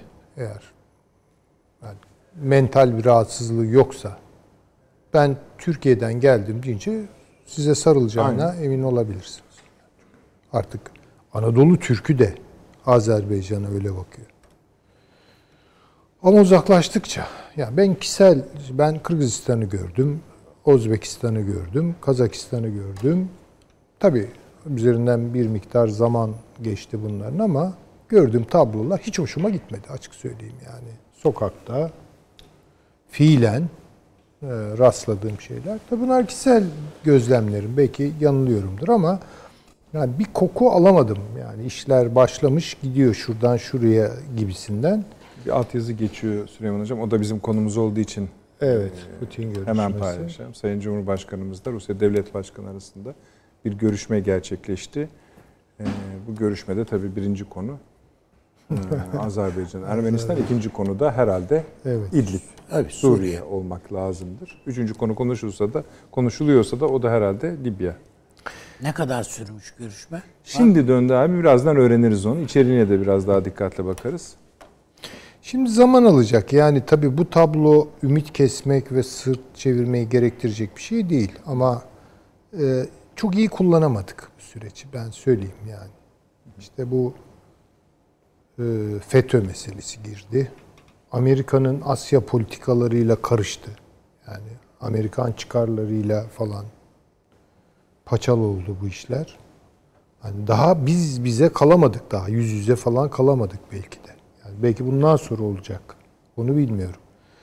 Ee, o da ne kadar olacak, nereye kadar olacak ee, onu bilmiyorum. Ee, ümit var mıyım? Yani tabii kendi ömrü hayatım içerisinde bunun sonuçlarını herhalde görecek. Yani ee, bu mesela yeniden Asya değilim. e, E, projeksiyonu. tabii şimdi buraya yeni bir yatırım lazım. Evet öyle. Yeni bir yatırım Ama lazım. galiba Batı bunu da çok ciddiye almadı. Türkler böyle şeyler yaparlar ama galiba ilk somut sonuçlarından birini şu anda kendileri görüyorlar. İşte ama bakın bu çok özel bir durum. Evet. Ya şimdi böyle bunu birden Genele kartopu gibi büyüyüp böyle hani işte o tip akıl yürütmelere ben biraz Tamam. şüpheyle bakarım. Ama bir yerde maya tuttu. Bu çok önemli. Yani bu bu çok çok önemli. Çünkü sadece biz meselesi değil ki, bizim durumumuz değil ki. Türkmenistan'la Azerbaycan arasında çok ciddi problemler var. Bunu nereye koyacağız? Özbekistan'la Kırgızistan arasında çok ciddi problemler var. Bunu nereye koyacağız? Yani biz sadece her bir parça böyle kendi salınımında giderken bunları derleyelim, toparlayalım gibi bakamazsınız ki. Aynı zamanda mevcut bütün problemleri çözerek falan gitmeniz lazım. Bu çok uzun soluklu bir şey. Vazgeçilecek bir şey değil ama bugünden yarına kimse bence bir şey beklemesin. Mesela bu Sayın Akar'ın e, ziyaretleri işte denemelerdir. Yani belki bir sitem olur Kazak yetkililere veya Özbekistan'daki yetkililere bir sitem. Bu sitem bile değerlidir. Yani onları belki düşündürür.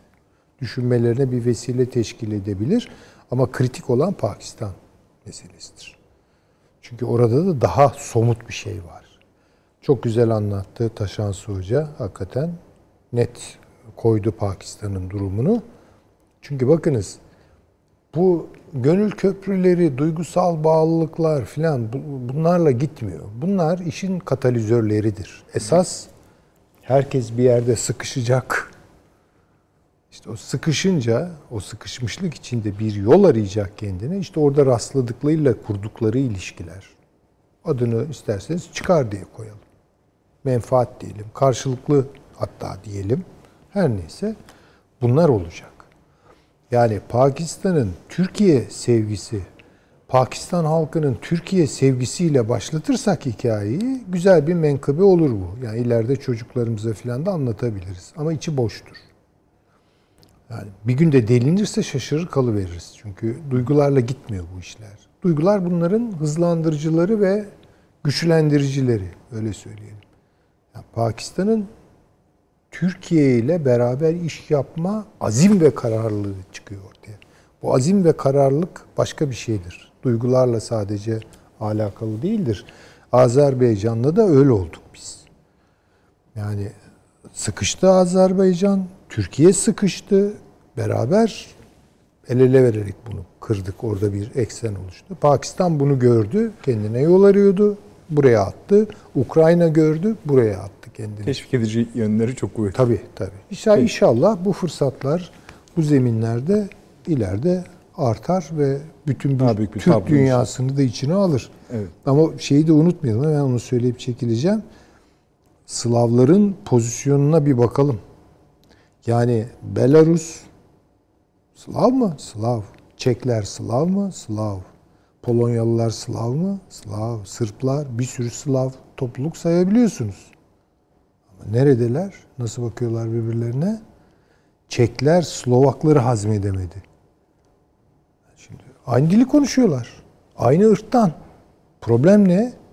Bir sürü kendilerine göre problem bunlar. Kolay işler değil yani bu işler. Onu da bilelim. Önemli bir şeyler not aldınız. Söyleyecek misiniz? Öyle, evet. Söyleyeyim onu. Şimdi Süleyman Hoca'nın söylediklerine ilaveten yani hı hı. katılıyorum. Yani tanım şöyle tanımlarız, böyle tanımlarız. İşte Türk ekseni dersin, başka şey dersin. Ama ana şeyi değişmez bunun. Tablosu değişmez. Ama bu e, Hulusi Akar'ın ziyareti hani biz sizden çok bu şeyde e, olumlu bir takım tepkiler bekliyorduk. E, yapmamanıza da yani biraz üzüldük gibi falan. Öyle bir ziyaret olduğunu düşünmüyorum evet. açıkçası. E, adamlar ya yani oraya muhtemelen onların da farkında olduğu bir taraflarında Rusya, bir taraflarında Çin. ikisinin arasına sıkışmış ülkeler bunlar. Ve dünyanın bir pay, yeni bir paylaşıma doğru yöneldiği, hatta belki yeni bir savaşa doğru yöneldiği bir döneme doğru gidiyoruz. İşte işin içine hatta sadece Çin ve Rusya değil, işin içine Amerika'yı falan da katarak. Çünkü Amerika orada terk ettiği üsleri tekrar elde etmek istiyor. Bilmem ne filan. Onun için bu bu şeyde, bu gerilimde daha yakın duralım bunu anlatma ziyaretidir diye düşünüyorum. Peki. Ve Türkiye'nin Azerbaycan'la ortaya koyduğu model hepsi için bana göre bir çekim şeyidir. Yani o önemli bir şey. Yani evet tek başına Türkiye belki bir, bir takım şeyleri zaten çözüyor idi. Azerbaycan işte petrol zenginliği var, şu var, bu var. Yani kendi başına zaten önemlice bir ülke. Yani ama ikisi birlikte olunca yani bir artı bir iki ediyor. Ama bazen bir artı bir üç ediyor, dört ediyor. Bunun olabileceğini Türkiye bu süreçte gösterdi gibi geliyor bana ve bunun altını çizmek içindir bu ziyaret diye düşünüyorum. Ben de. Peki teşekkür ederim. Hatırlatmak içindir. Ee, bir reklamımız daha var efendim. Ona da gidelim. O da kısa bir reklamdır. Hemen geliyoruz. Fransa konuş. Bir dakika reklam arası. Haberin sosyal medyası gzt.com sizi çok farklı bir okuyucu deneyimine davet ediyor. Merak ettiğiniz sorular yanıt buluyor, henüz duymadığınız şaşırtıcı konularsa karşınıza geliyor. Yorumlarınıza editörler cevap veriyor, arkadaşlarınızla paylaşmak isteyeceğiniz eğlenceli içerikler hazırlanıyor. Sizler için kamera karşısına geçiliyor ve olaylar sıkmadan ve anlaşılır şekilde anlatılıyor. Özel infografikler, videoların yanı sıra burada sayamayacağımız sayıda farklı dergiler. Şimdi telefon ekranınızı daha da anlamlandırmak için sizi davet ediyoruz. GZT uygulamasına iOS ve Android marketlerden kolaylıkla erişebilir, pişman olmazsınız. Mutlaka indirin. Reklam arası sona erdi. Devam ediyoruz kaldığımız yerden efendim. Ee, arkadaşlar Ankara hazır mı? Taşansı Hocam bir o çünkü o ekleyecek gibi şeyler. Tamam. Taşansı Hocam e, bu bölüme ekleyeceğiniz bir şey var mı yoksa bayağı önemli şeyler konuştuk, Yok, kritik şeyler yok, konuştuk. yok. Bu gezilerle ilgili bir şey söylemek tabii. ister misiniz? E, Yok orada söylenenlere e, aynen katıldığımı belirtmek isterim sadece. Yani çok biraz biz yava- yavaş davrandık mı? En azından onu yani bu 91'den bu yana diyelim. 30 yıllık süreçte gelinenleri siz gelinen süreci yavaş mı bulursunuz yoksa yavaş gitmek iyidir mi diyorsunuz? Yo yavaş gitmek iyidir, iyidir, kötüdür söylemek istemem ama e, tarihte her şey olması gerektiği için öyle olmuştur denir ya. E, Demek ki öyle olması gerekiyordu. O tarafın hazırlığı, bu tarafın kapasitesi Peki. vesaire. O zaman e, şöyle demek yapalım. ki e, böyle olması gerekiyordu herhalde. Tamam. O za- Şimdi öyle derseniz Avni Bey de şey diyecek. Ara sıra tarihi dürtmek lazım de, diyebilir. Ama şöyle yapalım. Biz bir Fransa'ya geçelim artık izin verirseniz. Sizden başlayalım hatta. Ee, Estağfurullah. işte biliyorsunuz popüler kelimeleri şunlar Fransa-Türkiye krizinin. Boykot, İslamofobi ve diğer katılan ülkeler var. İşte Almanya destek verdi Fransa'ya ama nasıl bir destek bilmiyoruz. İngiltere e, bundan biraz daha memnun gibi. Çünkü İngiliz gazetelerine baktığınızda dün de dahil e, hiç iyi şeyler yapmıyor Fransa. Hatta e, Avrupa ortak değerlerini de zedeliyor türünden e, yaklaşımlar var. Mısır eleştirdi, Suudi Arabistan eleştirdi, İran eleştirdi, ağır kanadılar, İran da öyle ağır kanadılar. Ama bunlar tam ne demektir bilmiyoruz. Irkçılık da dahil tabii ki buna. Bu nasıl bir iştir? Valla aslında bir önceki konuşmadan e, bağlayabiliriz buraya. Buyurun. Şimdi bütün bir Türk dünyasında ve bütün bir İslam dünyasında e, egemenliğini hiçbir zaman kaybetmemiş olan tek devlet Türkiye Cumhuriyeti Devleti ve onun sürekliliği geçmişe doğru götürün bunu. Yani e, işte bugün e, Sayın Akar'ın ziyaret ettiği coğrafyaya da baktığınızda bugünkü Maşrık, Mağrip, Balkanlar, e, bütün İslam ve Türk coğrafyasında sadece Türkiye'nin olduğunu hatırlamamız gerekir. Bu Türkiye'nin Batı ile kurduğu ilişkilerde de tabii farklılık kazandırır Türkiye'ye. Şimdi şöyle hani back to basics dedim yani temelleri. Şimdi Türkiye Türktür, Türkiye İslam'dır, Türkiye Akdeniz'dir, Türkiye Karadeniz'dir, Türkiye Kafkasya'dır, Balkanlardır, e, şudur budur. Türkiye Batılıdır ama aynı zamanda.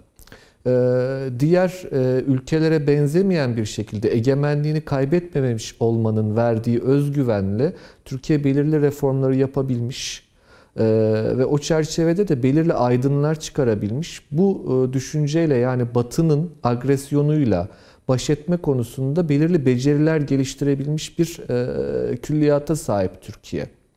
Şimdi şöyle düşünelim mesela Ahmet Cevdet Paşa e, işte Türkiye'de muhafazakarlığın kurucu düşünür babası olarak kabul edilir. 19. E, asırdan gelen işte Mecelle'yi yazan Ahmet Cevdet Paşa'dır. Tezakiri yazan, Tarihi Cevdet'i yazan. Ama Ahmet Cevdet Paşa mesela hiçbir zaman medeniyetler dememiştir. Medeniyet der tek bir medeniyetten bahseder. Yani o dönemde en üst seviyede olan, en üst seviyede üretimle ve bilgiyle açıklar. Ki bunu daha sonra Foucault kullanacaktır. İktidar üretim ve bilgidir diye özetleyecektir Foucault. Ahmet Cevdet Paşa da böyle bakmıştır ve sivilizasyon olarak tanımlar. Medeniyet kelimesini de kullanmaz. Biz daha sonra bulduk o kelimeyi. Ee, velhasılı kelam Türkiye'nin böyle bir ilişkisi var Batı'yla. Ve fakat her ne kadar Türkiye'nin böyle bir ilişkisi olsa da Batı'nın belirli dönemlerinde bu medeniyet kavramı ve ayrımlaştırma e, öne çıkar. Ve bu ayrımlaştırma işte bugün gördüğümüz aslında Fransa ile yaşanan kriz ya da Fransa'nın yaşadığı krizin temellerinde yatan temel husustur. Şimdi burada ben birazcık e, böyle ara sıra sayın seyircilerden de geliyor ya kitap adı vermiyorsunuz vesaire diye. Şöyle bir e, kütüphane sayar gibi olacak biraz ama Olsun. bu işin bir hikayesine bakmak lazım. İnsanlık medeniyetleri tasnif etmeye ilk 1875 yılında başladı. Daha önce böyle bir medeniyetler diye bir kavram yoktur insanlık tarihinde, düşünce sistematiğinde insanlığın. İşte dinler vardır işte ne bileyim antik Yunan'da barbar kavramı vardır. Yani okuma yazma bilmeyen ve Yunan olmayan herkese barbar denir. Bu Roma'ya da geçmiştir. Hugo de Groot mesela 16. yüzyılda e, Amerika'nın e, keşfinden sonra oradaki sömürgeciliği ve orada köleliği, Afrika köleliğini e, meşrulaştırmak için barbar, barbar ve insan olarak ayırmıştır. Yani Hristiyan olan insandır. Bunlar barbardır. İnsan bile sayılmazlar. Yani hem e, Amerikalılar için, Amerikan yerliler için ama Afrikalılar için. Bu bir Hugo de Groot'ta bu şekilde somutlaşmıştır. Ancak medeniyetler kavramına baktığınızda 1875 yılını bekleriz. İlk kez Danilevski Rusya'da Rusya ve Avrupa adlı bir kitap yazar ve orada medeniyetleri tasnif eder. Bunların bazısı ölüdür, bazısı yaşıyordur. Ve der ki tarih bunların savaşıdır. Ve bunların savaşı içerisinde yeni dünya kurulacaktır. Ve bu çok ilginçtir mesela Bakunin anarşist düşüncenin kurucu babalarındandır. Bakunin şöyle bir cümlesi vardır. Ben e, ilk okuduğum zaman e, gerçekten çok şaşırdığımı hatırlıyorum. Diyor ki anarşist bir toplum diyor ancak Rusya ve Osmanlı topraklarında kurulabilir. Çünkü diyor Katolik Protestan dejenerasyona maruz kalmamıştır bu topraklar. Dolayısıyla Ortodoksluk ve İslam'ın Roma geleneği, Roma medeniyeti olduğunu iddia eder. Bakunin bile yani anarşizmin kurucusundan bahsediyoruz. Bu Danilevski'nin tasnifinden sonra ilk kez Spengler 1919'da Decline of the West, Batı'nın düşüşünde yine medeniyet tasnifi yapar. Danilevski'ye benzer bir şekilde. Ama asıl olarak bu işi beceren kişi Toynbee'dir. 1934'te yazmaya başladığı Study of History işte tarih çalışmaları, o ciltler dolusu kitaplar vardır ya. Orada 19 tane medeniyet olduğunu söyler. Ve işte Batı medeniyetini tarif eder vesaire. Şimdi bu e, şeyden e, Toynbee Spengler hattından bir hat çekin İngiliz muhafazakarlığı devam eder. İşte orada Norman Stone vardır. Onun talebesi Niall Ferguson vardır. Niall Ferguson mesela son kitaplarından bir tanesi The West and the Rest. Batı ve geri kalanlar. Yine medeniyet tasnifi üzerinden gider. Bir de Amerika'ya sıçrayan bir kanal vardır. Amerika'ya sıçrayan kanal da Leo Strauss aracılığıyla olmuştur. Yine bu medeniyetler tasnifinde. Ve Batı'yı bu sefer Judeo-Hristiyan olarak yani Yahudi Hristiyan uygarlığı olarak tanımlanmasını sağlamlaştırır Leo Strauss Amerika'da. Bugün bizim işte evangelizm vesaire konuştuğumuz konuların temelinde Leo Strauss'un bu e, sistematik düşünce e, yapısı yatar ve öğrencilerinden bir tanesi mesela e, Francis Fukuyama'dır Strauss'un da. Takipçilerinden bir tanesi çok ünlüdür Donald Rumsfeld'tir. Yani o derece Amerikan iktidarına e, nüfuz eden bir şeydir. Şimdi bugünkü tartışmalara bakacak olursa bakacak olursak eğer 1990'lı yıllarda daha hemen hatırlayacağız. Tarihin sonu dedi Fukuyama. Başka birisi Huntington o da e, medeniyetler savaşı dedi. Bakın e, hatta geçen yıl Kimlik diye bir kitabını yayınladı yeniden Fukuyama ve orada şunu söylüyordu. Aslında hocam olan e, Huntington haklı çıktı. Evet mevzu buymuş medeniyetler çatışması. Peki bu medeniyetler çatışmasında bizim Ahmet Cevdet Paşa İslam'ı her ne kadar alternatif bir medeniyet olarak görmese de Batı acaba nasıl görüyor diye baktığınızda bir eklemlenme sıkıntısının yaşandığını ve Batı'nın kapasite düşüklüğünün e, ortaya çıktığı her dönemde bu medeniyet kavramsallaştırmasının e, bu kapasite, kapasitesizlikten mütevellit öne öne geçtiğini ve bir medeniyetler çatışmasına davetiye çıkarıldığını görüyoruz. Bunun en güzel örneği aslına bakacak olursanız Nazizm'dir. Nazizm'de Hitler'i de incelediğinizde ırklar gibi görünmekle beraber aslında medeniyetler tasnifine dayanır. Mesela işte Slavlar.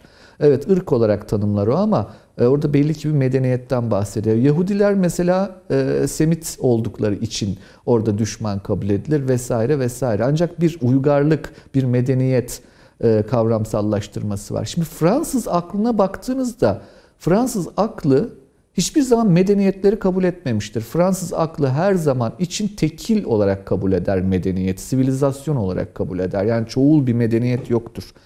Ee, peki ne oluyor da bugünün Macron'u, e, bugünün Fransa'sında bu medeniyetler tartışması e, öne çıkmaya başlıyor? İşte bu biraz önce bahsettiğim kapasite mevzu. Yani ekonomik kapasitenin düşüşü ve siyasal kapasitenin düşüşü ve içeride entegrasyon sorunları yükseldiği zaman muhafazakarlık bir şekilde Avrupa muhafazakarlığı kendisini medeniyetler çatışması veya medeniyetlerin farklılığı kisvesi altında aslında bir savunma refleksi gösteriyor kendileri açısından.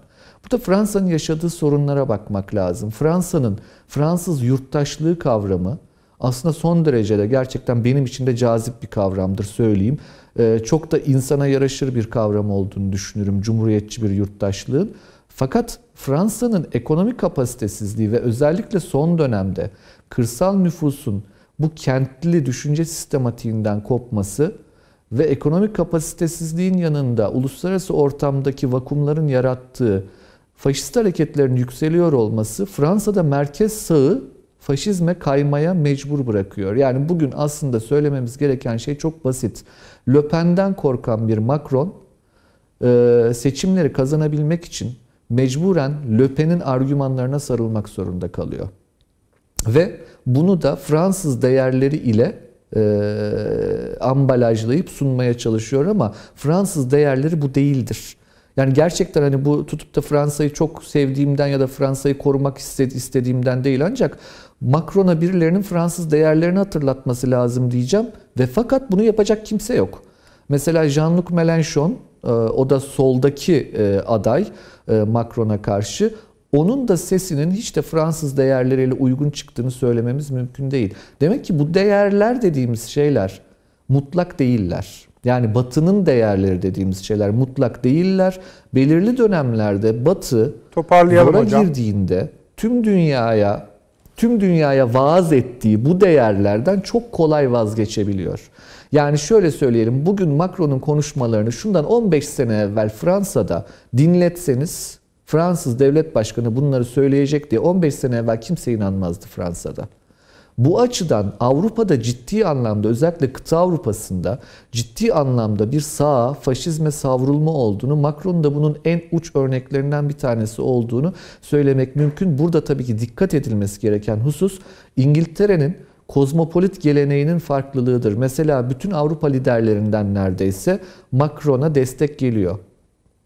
Ee, üstü kapalı, çok sert, e, kısmen sert, efendim şöyle böyle ama bir şekilde Avrupa liderlerinden destek aldığını söylememiz lazım. Destek olmayan bir yer var İngiltere. Çünkü o da gerçekten kıta Avrupası ve e, Anglo-Amerikan gelenek arasındaki farklılıkla izah edilebilir diye düşünüyorum. Tabii diğer bir husus e, burada bu İslamofobiye karşı oradaki e, Müslüman nüfusun ve diğer devletlerin tavırlarının ne olacağıdır. Orada da hani çok açık bir şey var. Yani İslam'ın bir defa bu tarz şiddet olayları anılıyor olmasına izin vermeyecek bunu meşrulaştırmayacak yani faşist argümanları meşrulaştırmayacak argümanlar üretilmesi gerekiyor. O noktada ben e, hani şunu çok açık yüreklilikle söyleyebilirim. 19. yüzyılın Osmanlı bürokratlarının bugünkü İslam dünyasının entelektüellerinden daha entelektüel ve daha becerikli olduklarını söylemek durumundayım. Peki hocam. Bunu da son not olarak söylemiş olayım. Çok teşekkür ederim. Şimdi Avni abi, Taşansı Hoca Fransa'nın geldiği ya da Macron'un ama yani Macron öyle ayıra, ayıramayız herhalde. Macron Fransa şu anda çünkü. Geldiği noktayı tarihsel boyutuyla ya da kültürel boyutuyla yani diplomasisiyle, şusuyla, buzuyla izah etti. Ama sonunda şöyle basit bir e, cevapla da karşılaşabiliriz. E, bize ne ki bunlardan? Fransa bir halt ediyor ve bunun cevabını Türkiye verir. Ve diğer ülkeler de verir. Şimdi bu e, Taşansı Hoca'nın anlattığı estetik akışa uygun düşmeyebilir ama uygun düşmemesi yanlış mı demektir? Veya ona uyumlu bir şey mi üretmelidir Türkiye ya da diğer itiraz eden ülkeler? Tabii Taşansı Hoca'nın e, ders notlarını keyifle dinledim ben. E, yani not almakta da zor, şey yaptım yani. Belleğimde ne kadarını tutarsam o kadar iyi. Tabii. Neyse. Ee, şöyle söyleyeyim. Ben Fransa'nın şu andaki yani ta, önümüze duran tablonun bu denli entelektüel bir arka plana dayandığını düşünmüyorum açıkçası. Bu tamamen e, meseleyi eğer bir İslamofobi veya Türk fobi filan diye görüyorsa, görürsek bana göre daha sadeleştirmiş oluruz. İslamofobinin bir şeyi var, bir dayanağı var batıda. Çünkü bir inanç krizi yaşayan bir batıyı düşünüyoruz. Artık kiliselere kimsenin gitmediği bir batı var. Evet, yani kiliseleri önemsiyorlar ama kimse gitmiyor. Yani ayinlere falan katılan yok artık. Bütün kiliseleri suçluyorlar.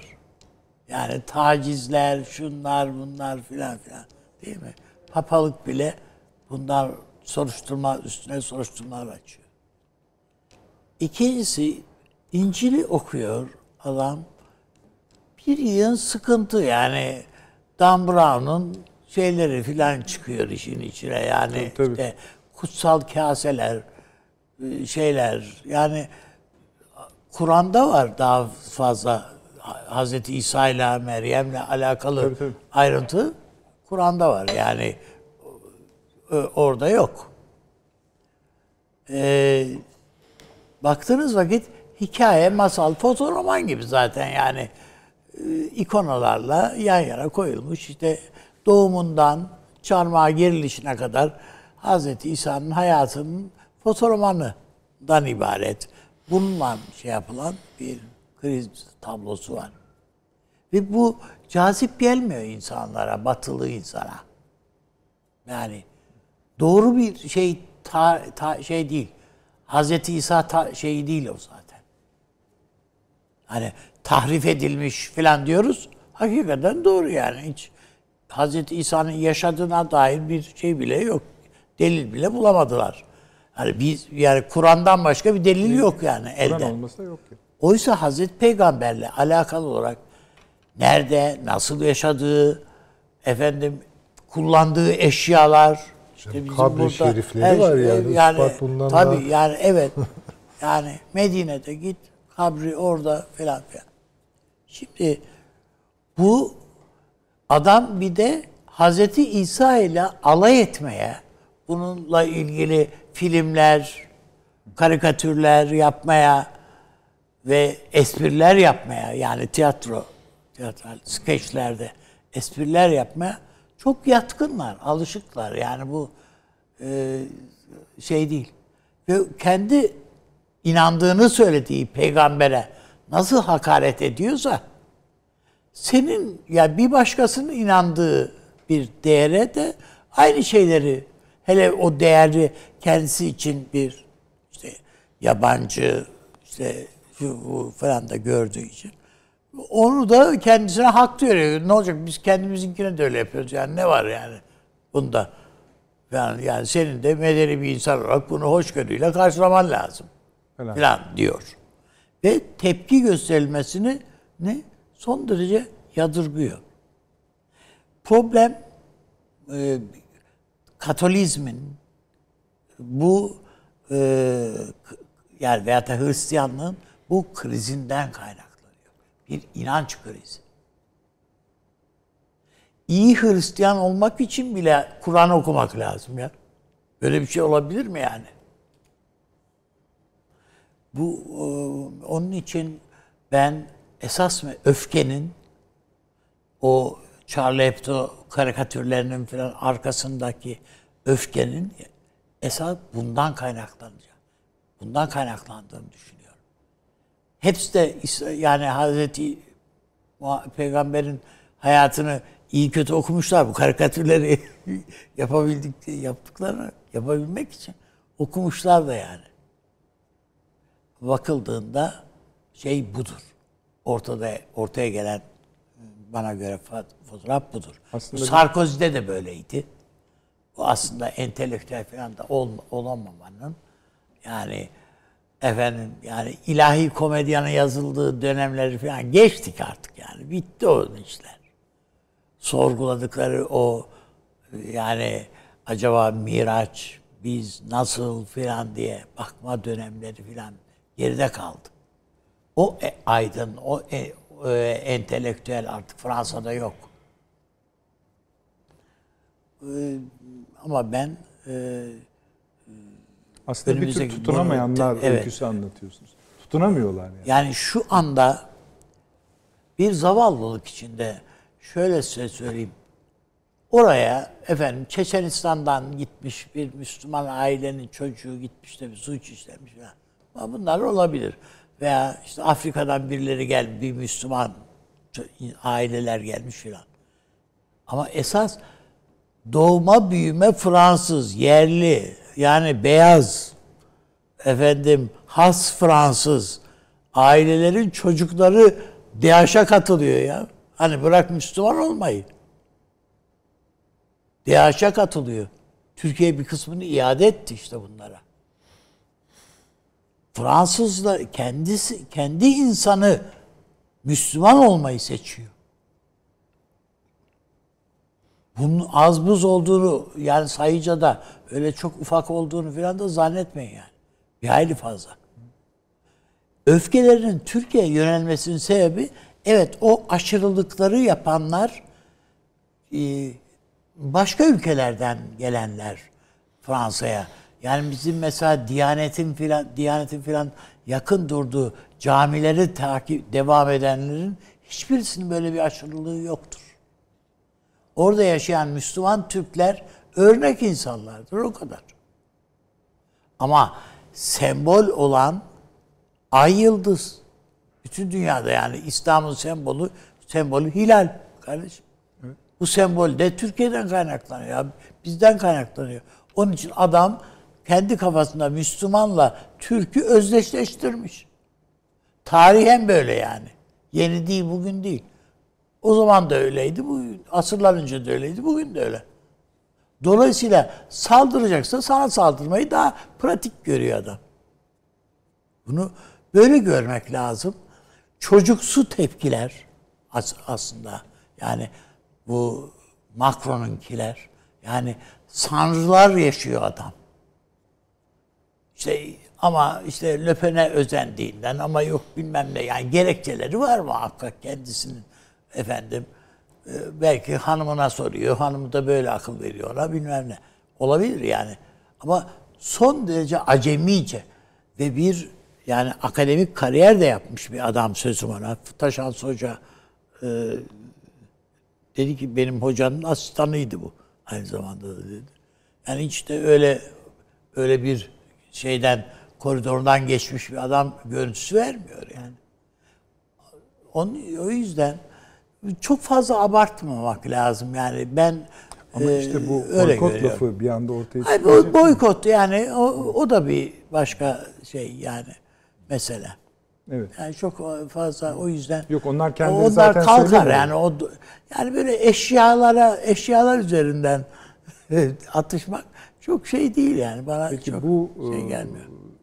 çekişmenin bölgeye etkisini nasıl görüyorsunuz? Ben kaybeder Fransa. Cephede kaybetti. Akdeniz'de kaybetti. Yani gemisini yolladı, uçak gemisini yolladı, bilmem nesini yolladı. Yok Lübnan'a böyle Efeler Yani şeyiyle ülkelerinin gitti reaksiyonları gösteriler- oldu. Onları samimi Hayır hiç onları Fransa'yı destekliyoruz manasına görmedim. Hayır tersine hani şey için. Aksine. İran'ınki geldi, Suudi Arabistan kınadı. İran Mısır. zaten yani İran falan zaten onlara bakma ya. O başka bir iş ama dediğim gibi e, ben aç, destekliyoruz açıklaması yapan ülkelerinde yürü yanındayız öyle demiyorlar kimse. Peki. Hatta kendi içinde bile iplerin ucu, ipin ucunu kaçırdı diyen e, bayağı ciddi şeyler var yani yazarlar, siyasetçiler var. Peki. Süleyman Hocam size devam edeceğim ama son reklamımız. Değil mi arkadaşlar? Son reklamımız bu. Evet. Peki. Bir reklama gidelim efendim. Kısa yine bu da. Hemen döneceğiz.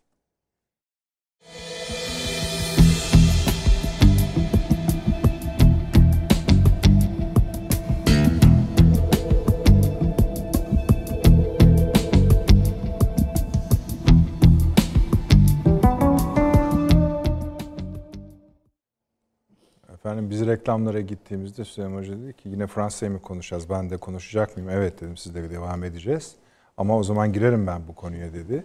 İşte buyurun o zaman. İşte seyircilere de söyledim buyurunuz. Estağfurullah. Tabii çok lezzetli konuşmalar yani hem Taşansı Hoca hem Üstadım e, ufuk açıcı, zihin açıcı şeyler söylüyorlar. E, ben şuradan girmek istiyorum. Bu vesileyle de hatırlamış oluruz. E, benim 20. yüzyıl üzerine iki tane çok önemsediğim kahramanım vardır. E, kütüphanemde de ikisinin fotoğrafı vardır zaten.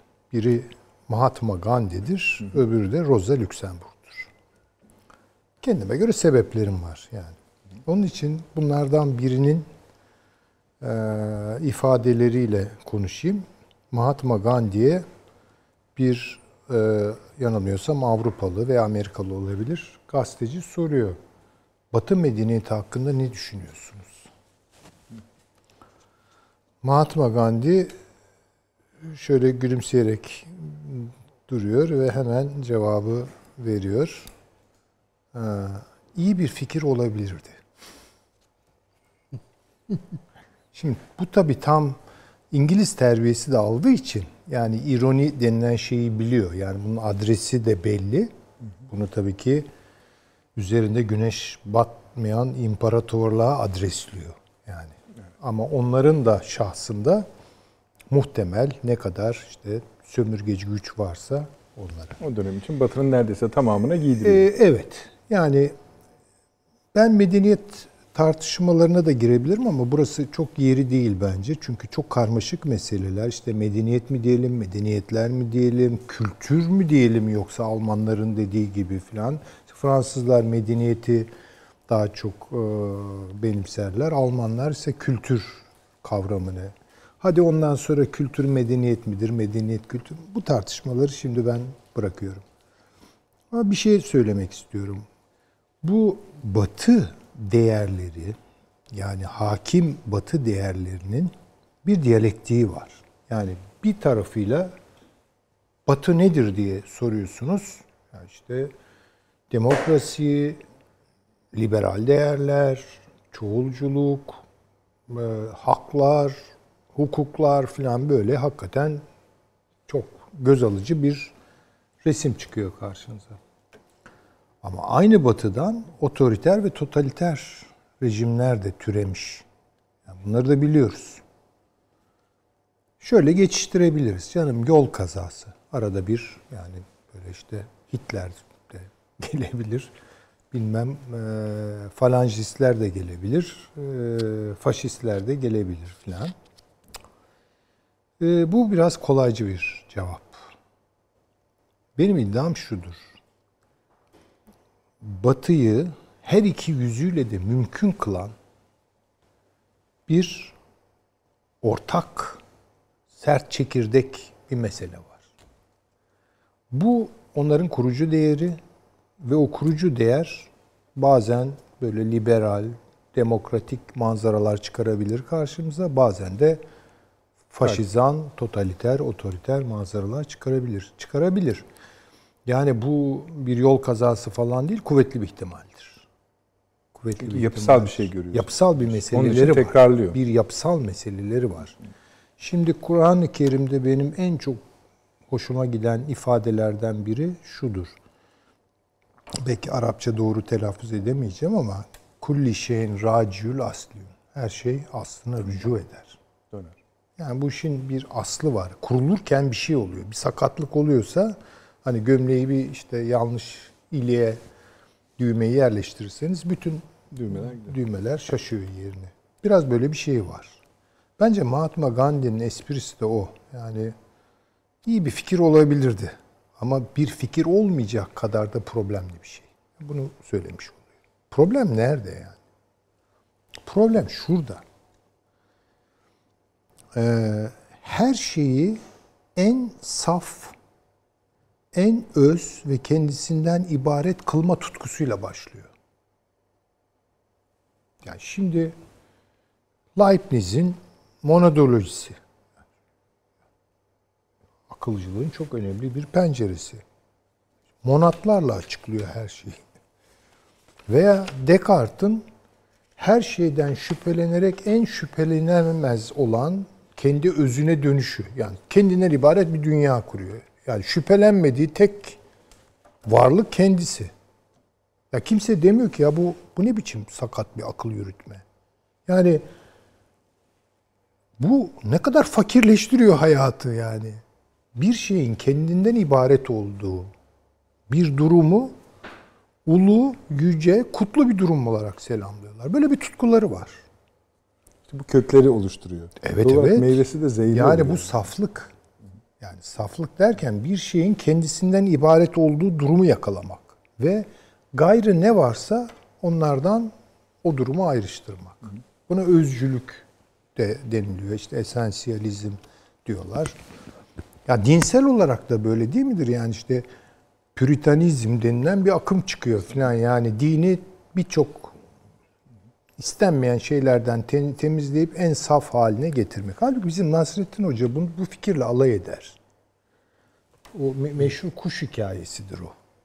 Orasını kesersin, burasını keser. Şimdi kuşa benzedi ama artık kuş, kuş olmaktan çıkar. Ha, Yani hayat böyle saflıklarla falan işlemiyor. Hayat çok katışık durumlar, çok karmaşık, iç içe geçmiş şeyler. Bu düşünceye mesela metodolojik, metodolojik olarak da buna analitik düşünce deniliyor. Yani her bir parçayı ayrıca ayırarak yani işte böbrek böbrek yani. Başka bir şey değil. Dalak da dalak. Hatta bunu öyle tutkuyla yapıyorlar ki aradaki bağları filan da koparıyorlar yani. Ee, bunun da kökleri Aristo'nun mantığıdır esasında. Yani A A'dır, B B'dir. Dolayısıyla A hiçbir zaman B olmaz yani. Çünkü akıl başka türlü çalışamayacağından korkuyor. Ve akılcılık olarak anlatılan şey bu basitleme esasında yani. Yani analitik düşünce falan böyle kutsanır ya. yani analitik analitik düşünüyor adam falan. Bu çok bence anlamlı değil. Halbuki hayat çok diyalektik. O kadar analitik değil yani. Karşıtlıklar var. Birbirinin içine geçiyor. Bu kadim bir bilgelik yani. Bu, bu az boz bir şey değil. Yani aklını bu geçişlere, bu e, zıtlıkların birbirine içer, birbirini içermesine falan uyduran bir akıl bence hayatı anlamaya biraz daha yaklaşır. Dolayısıyla saflıklar yok. Peki bu tutku nereden doğuyor? Bu tutku iktidar özleminden doğuyor. Yani siz bir iktidar kuruyorsunuz, dünyada bir iş bölümü inşa ediyorsunuz. Onun dışında bir saf mevzi tanımlayıp gayrısını hiyerarşide dibe iteceksiniz ki üstüne oturabilesiniz yani. Şimdi ilkel diyeceksiniz Afrikalıya ki madenlerini sömürme hakkını verecek bu size. Veya adamları köle yapma hakkını verecek.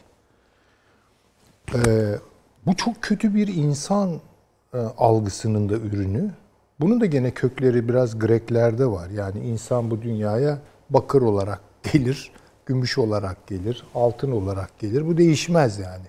Afrikalı da öyle gelmiştir ve başka bir şey olmasına imkan yok. Yani Afrikalı Afrikalı olmaktan başka bir şey olamaz. Bu düşüncenin yumuşadığı yer şudur. Benim gibi olursan sana yer açarım. Bu da onların çoğulculuğu oluyor. Yani mesela Amerika'da siyahlar lanetlenmiştir ama bir beyaz Amerikalı geliyor işte siyahla kol kola giriyor, dostluk gösteriyor ona falan. Tabii o koluna girdiği siyah üniversitede tanıştığı bir siyah. Kendisine yakınlaşan. Git de Harlem'de gir birinin koluna da gör bakalım ne Kol olacak. kalıyor mu? Kol kalıyor mu falan. Yani şimdi biraz da böyle. Ya da Michael, Michael Jackson. E, tabii yani onlar da tabii ters bir kompleks. Yani Obama, Tom amca, o da kendini işte beyazlaştırarak saflaştırmak istedi. Yani çok dramatiktir. Yani bu biraz efendi köle ilişkilerini filan da tartışmayı gerektirir. Demek istediğim şey şu. Böyle bir akıl var bunlarda. Zaman zaman bunu çeşitlendirmekle, renklendirmekle bu meseleyi halletmiş e, olduklarını zannediyorlar. Yani mesela multiculturalizm, siyahlar da olsun veya hatta melezlik ne güzel bir şeydir falan gibi bir takım teraneler. Ama böyle gitmiyor işler. Bir süre sonra kendi saflığını. Çünkü bütün bu melez durumları gene saflaştıran bir şeye referans vardır orada. Yani o, bu önemli bir şey. Ee, Dolayısıyla çok inandırıcı değildir. Yani melezlenmenin konusu olan taraflara eşitlik vaat eden bir şey de değildir.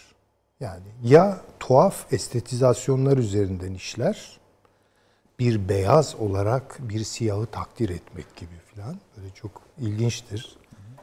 Ee, bunu Zygmunt Bauman çok güzel anlatır. Çöl metaforuyla filan. Yani adam e, korkarak iş yerine gidiyor. E, çünkü yolda siyahlar var. Her an soyulabilir.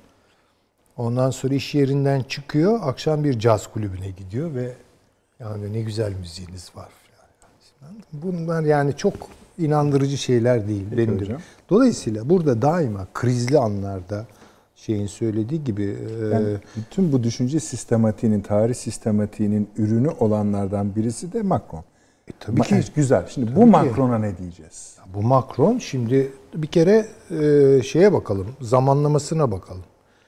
E, Taşansı Hoca güzel söyledi. Sıkışınca o özcülük ve saflık meselesini e, estetize etmekten vazgeçiyorlar bunlar. Yani vazgeçiyorlar. Yani yani sen benim gibi olursan ben sana e, değer veririm. Ha, ne derece veririm o da tartışmalıdır da en azından değer veririm. Ama kategorik olarak ben artık seni bir değer konusu haline getirmedim. Bu ikisi arasında çok büyük bir fark yok. Onu, onu anlatmaya çalışıyorum. Ee, bu zamanlamada yani ekonomik kriz, üretim, e, ya Fransa'da üretim yüzde 20'ye yakın galiba. Şimdi uydurmayayım ama geçen rakamlara bakmıştım. Üretim kaybı. Ee, yüzde affedersiniz e, 12. 12. Yüzde 20 değil. Yüzde 12, 13 küçülüyor bu adamlar. Ciddi rakamlar. Tabii ki. Ya bir taraftan %5 de çok büyük rakam. bir taraftan muazzam bir yasa dışı olarak tanımladıkları iş gücü var. Bu giriyor. Giriyor Fransa'ya. Beyazları neredeyse ekaliyet e, durumuna düşürecek gelişmeler. Aynı şey İngiltere yaşıyor. Hepsi yaşıyorlar. Yani öyle bir tuhaf durumdalar ki e, yani Bu süreçleri bu, bu süreçlerin halde bunun sıkışmışlığı içerisinde. Evet. bence daha direkt konuşuyorlar. İşte sıkışmışlığın gibi. Ha ya ama şöyle anlamayalım. Ya bu adamlar böyle demokratik süreçler yaşıyorlar, çoğulcu süreçler, hakkaniyetli, adaletli falan süreçler yaşıyorlar. Ondan sonra işte kriz olunca işler tersine dönüyor. Hayır değil. Böyle bir şey yok. Daha temelde problemleri var. Bakın ben ona örnek veririm. Ee, bir kitapta ben söyleyeyim. Ee, İhsan Oktay Anar'ın e, romanları çok güzeldir. Ben çok beğenirim. Yani zevkle de okurum. Muazzam Türkçedir. Ha, orada bu cogito ergo sum, ergo sum meselesi var. Bir romanında geçiyor onun. Ya, e, bir adamın babası ölüyor bir evliya tayfasından bizzat. E, İşte o da kabristana geliyor geceleri hayaletiyle sohbet ediyor. Devir de Osmanlı devri. Yani bilmem kaçıncı asır. Bir gün elinde bir kitapla geliyor. Diyor ki baba diyor çok mühim bir kitap geçti elime. Diyorlar ki bu tarihi değiştiriyor. Nedir diyor? Ee, Valla diyor rendekar namıyla maruf bir zat yazmış. Rendekar yani René Descartes. Bakıyor babası şöyle bir kitaba kibarca itiyor. Yok diyor bu bize yaramaz. Niye baba ya diyor bu çok mühim bir kitap. Orada diyor bir kelime gördüm diyor ona takıldım ben diyor. Nedir diyor. Düşünüyorum o halde varım. E ne var diyor. Biz öyle demeyiz diyor. Ne? Düşünüyorum o halde varsın deriz diyor. Şimdi bu çok çarpıcıdır yani benim için. Yani bunlar farklı şeyler. Yani demek istediğim Batı'yı kuran aklın ya da modern akıl diyeceğim ben buna. E, felsefi olarak, ontolojik olarak ve hümani yani insan merkezli düşündüğümüz zaman bazı şeyleri çok ağır falsoları var. Bu falsolardan kurtulmaları çok zor. Onu söyleyebilirim. Çok Onun için ya biraz tabii şey oldu da Hayır olsun hiçbir sakıncası yok. Ee, tabii esasında bugün hani bütün maddeler konusunda konuşmamız gereken bütün maddeler konusunda biraz kötü bir sınav verdik ama ana parçaları tamamladık. Yani Ermenistan, Azerbaycan, Rusya, Türkiye, Amerika Birleşik Devletleri ilişkileri, Fransa konusu, aslında biraz tabii İdlib. İsterseniz birer dakika konuşalım mı? Hani İdlib meselesi önemli. Ee, Yani PKK meselesi bence daha, daha önemli. Yani Barzani e, Karayılan meselesini söylüyorsunuz. O peki bir dakika. Bir dakika Bir dakika yani. Evet öyle söyle. Ya ben e, PKK'nın tabii Amerika'dan da aldığı güçle e, Kuzey Irak'ta e, böyle virüs nasıl işte şu anda her yerde ya bu PKK da öyle. Yani adam şey gibi yani korona gibi. Ee, Kuzey Irak'ta bir yere bulaştığını biliyoruz. Ama ilk defa Barzani artık çok açıktan yani hem peşmergeyi harekete geçirdi ve daha bir adım atarsanız kopar koparırım dedi. Ve uzunca bir aradan sonra yine ilk defa e, şey PKK'nın ön lider kadrosundaki en tepe noktasındaki işte Murat Karayılan sahneye çıktı ve bu senin dediğin savaş dedi. Şimdi bu bu kritik bir şey. Kritik bir şey. Yeni evet. bir şey ve kritik bir şey. Bu aslında e, Türkiye'nin daha önce biliyorsunuz e, Neçirvan Barzani falan Ankara'ya geldilerdi. Bir mutabakat sağlanmış idi. Bu mutka, mutabakat doğrultusunda hareket ettiğini Kuzey Irak yönetiminin Evet. göstergesi. Göster. Onun için Kuzey Irak'ta önümüzdeki dönem inşallah hayırlı bir takım gelişmelere de gebedir. Yani sanki bu, bu iyi bir şey dermiş gibi dediniz. Barzani'nin tavrı, tutumu. Şimdi Neçirvan olsa diyeceğim ki e, yani oradaki yönetim katı. Ama Baba Barzani daha farklı bir ağırlığı olan bir adam. Gayet. Onu demek istiyorum. Peki. Bir iki cümle bu konuda. Yani bu e, e, ilginç bir de Amerikalıların tutumu var tabii burada. Şimdi mesela, Tabii, tabii, tabii. Şimdi bu konuşmalar yapılıyor. Amerikalılar ne diyor mesela?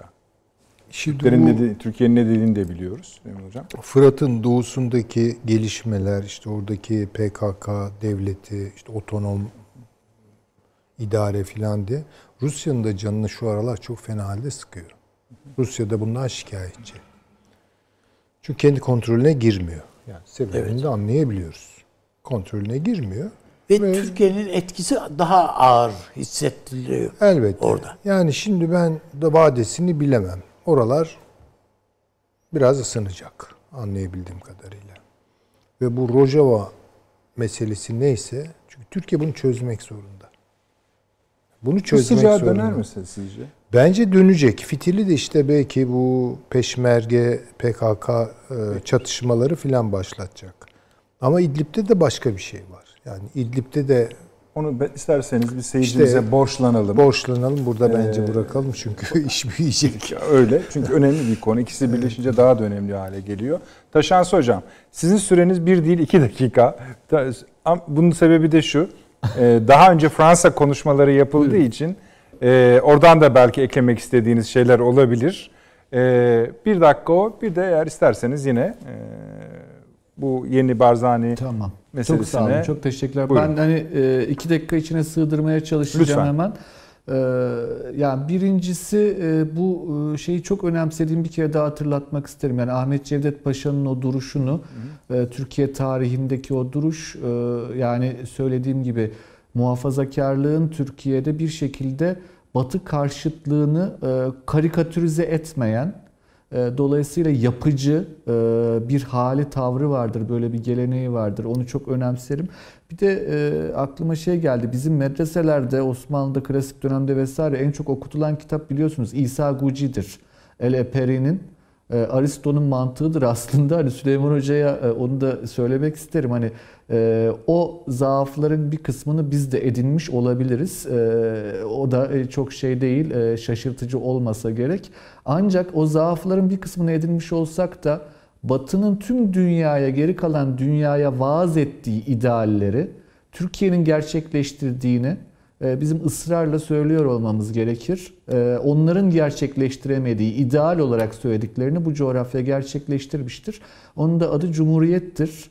Çok çok önemsediğim bir şeydir bu. O ideallere en yakın olan e, sistemdir. Zaten e, Perşembe günü de 29 Ekim o çerçevede Cumhuriyet Bayramı da kutlu olsun e, diyerek Siz olmayacağınız için şimdi isterseniz. peşinden peşinden kutluyorsunuz. Çok teşekkür ediyorum Taşansı Hocam. Ee, böyle kapatalım. Ee, efendim Perşembe yine inşallah saat 21'de karşınızdayız. Ee, Salı günü e, 21'de Amerika Birleşik Devletleri Başkanlık seçimleri var. Onun için daha böyle e, uzun bir program yapmayı gayret edeceğiz. Onu söyleyelim. Geceliğin 02'de tekrarımız var. Yarın muhakkak erken saatlerde artık YouTube'dan da kaçıranlar, meraklılar e, bu programı izleyebilirler. Sayın Avni Özgür çok teşekkür ediyorum. Kıymetli hocam çok sağ olunuz. Taşans hocam eksik olmayınız. Ankara'ya çok selamlar ve iyi geceler efendim.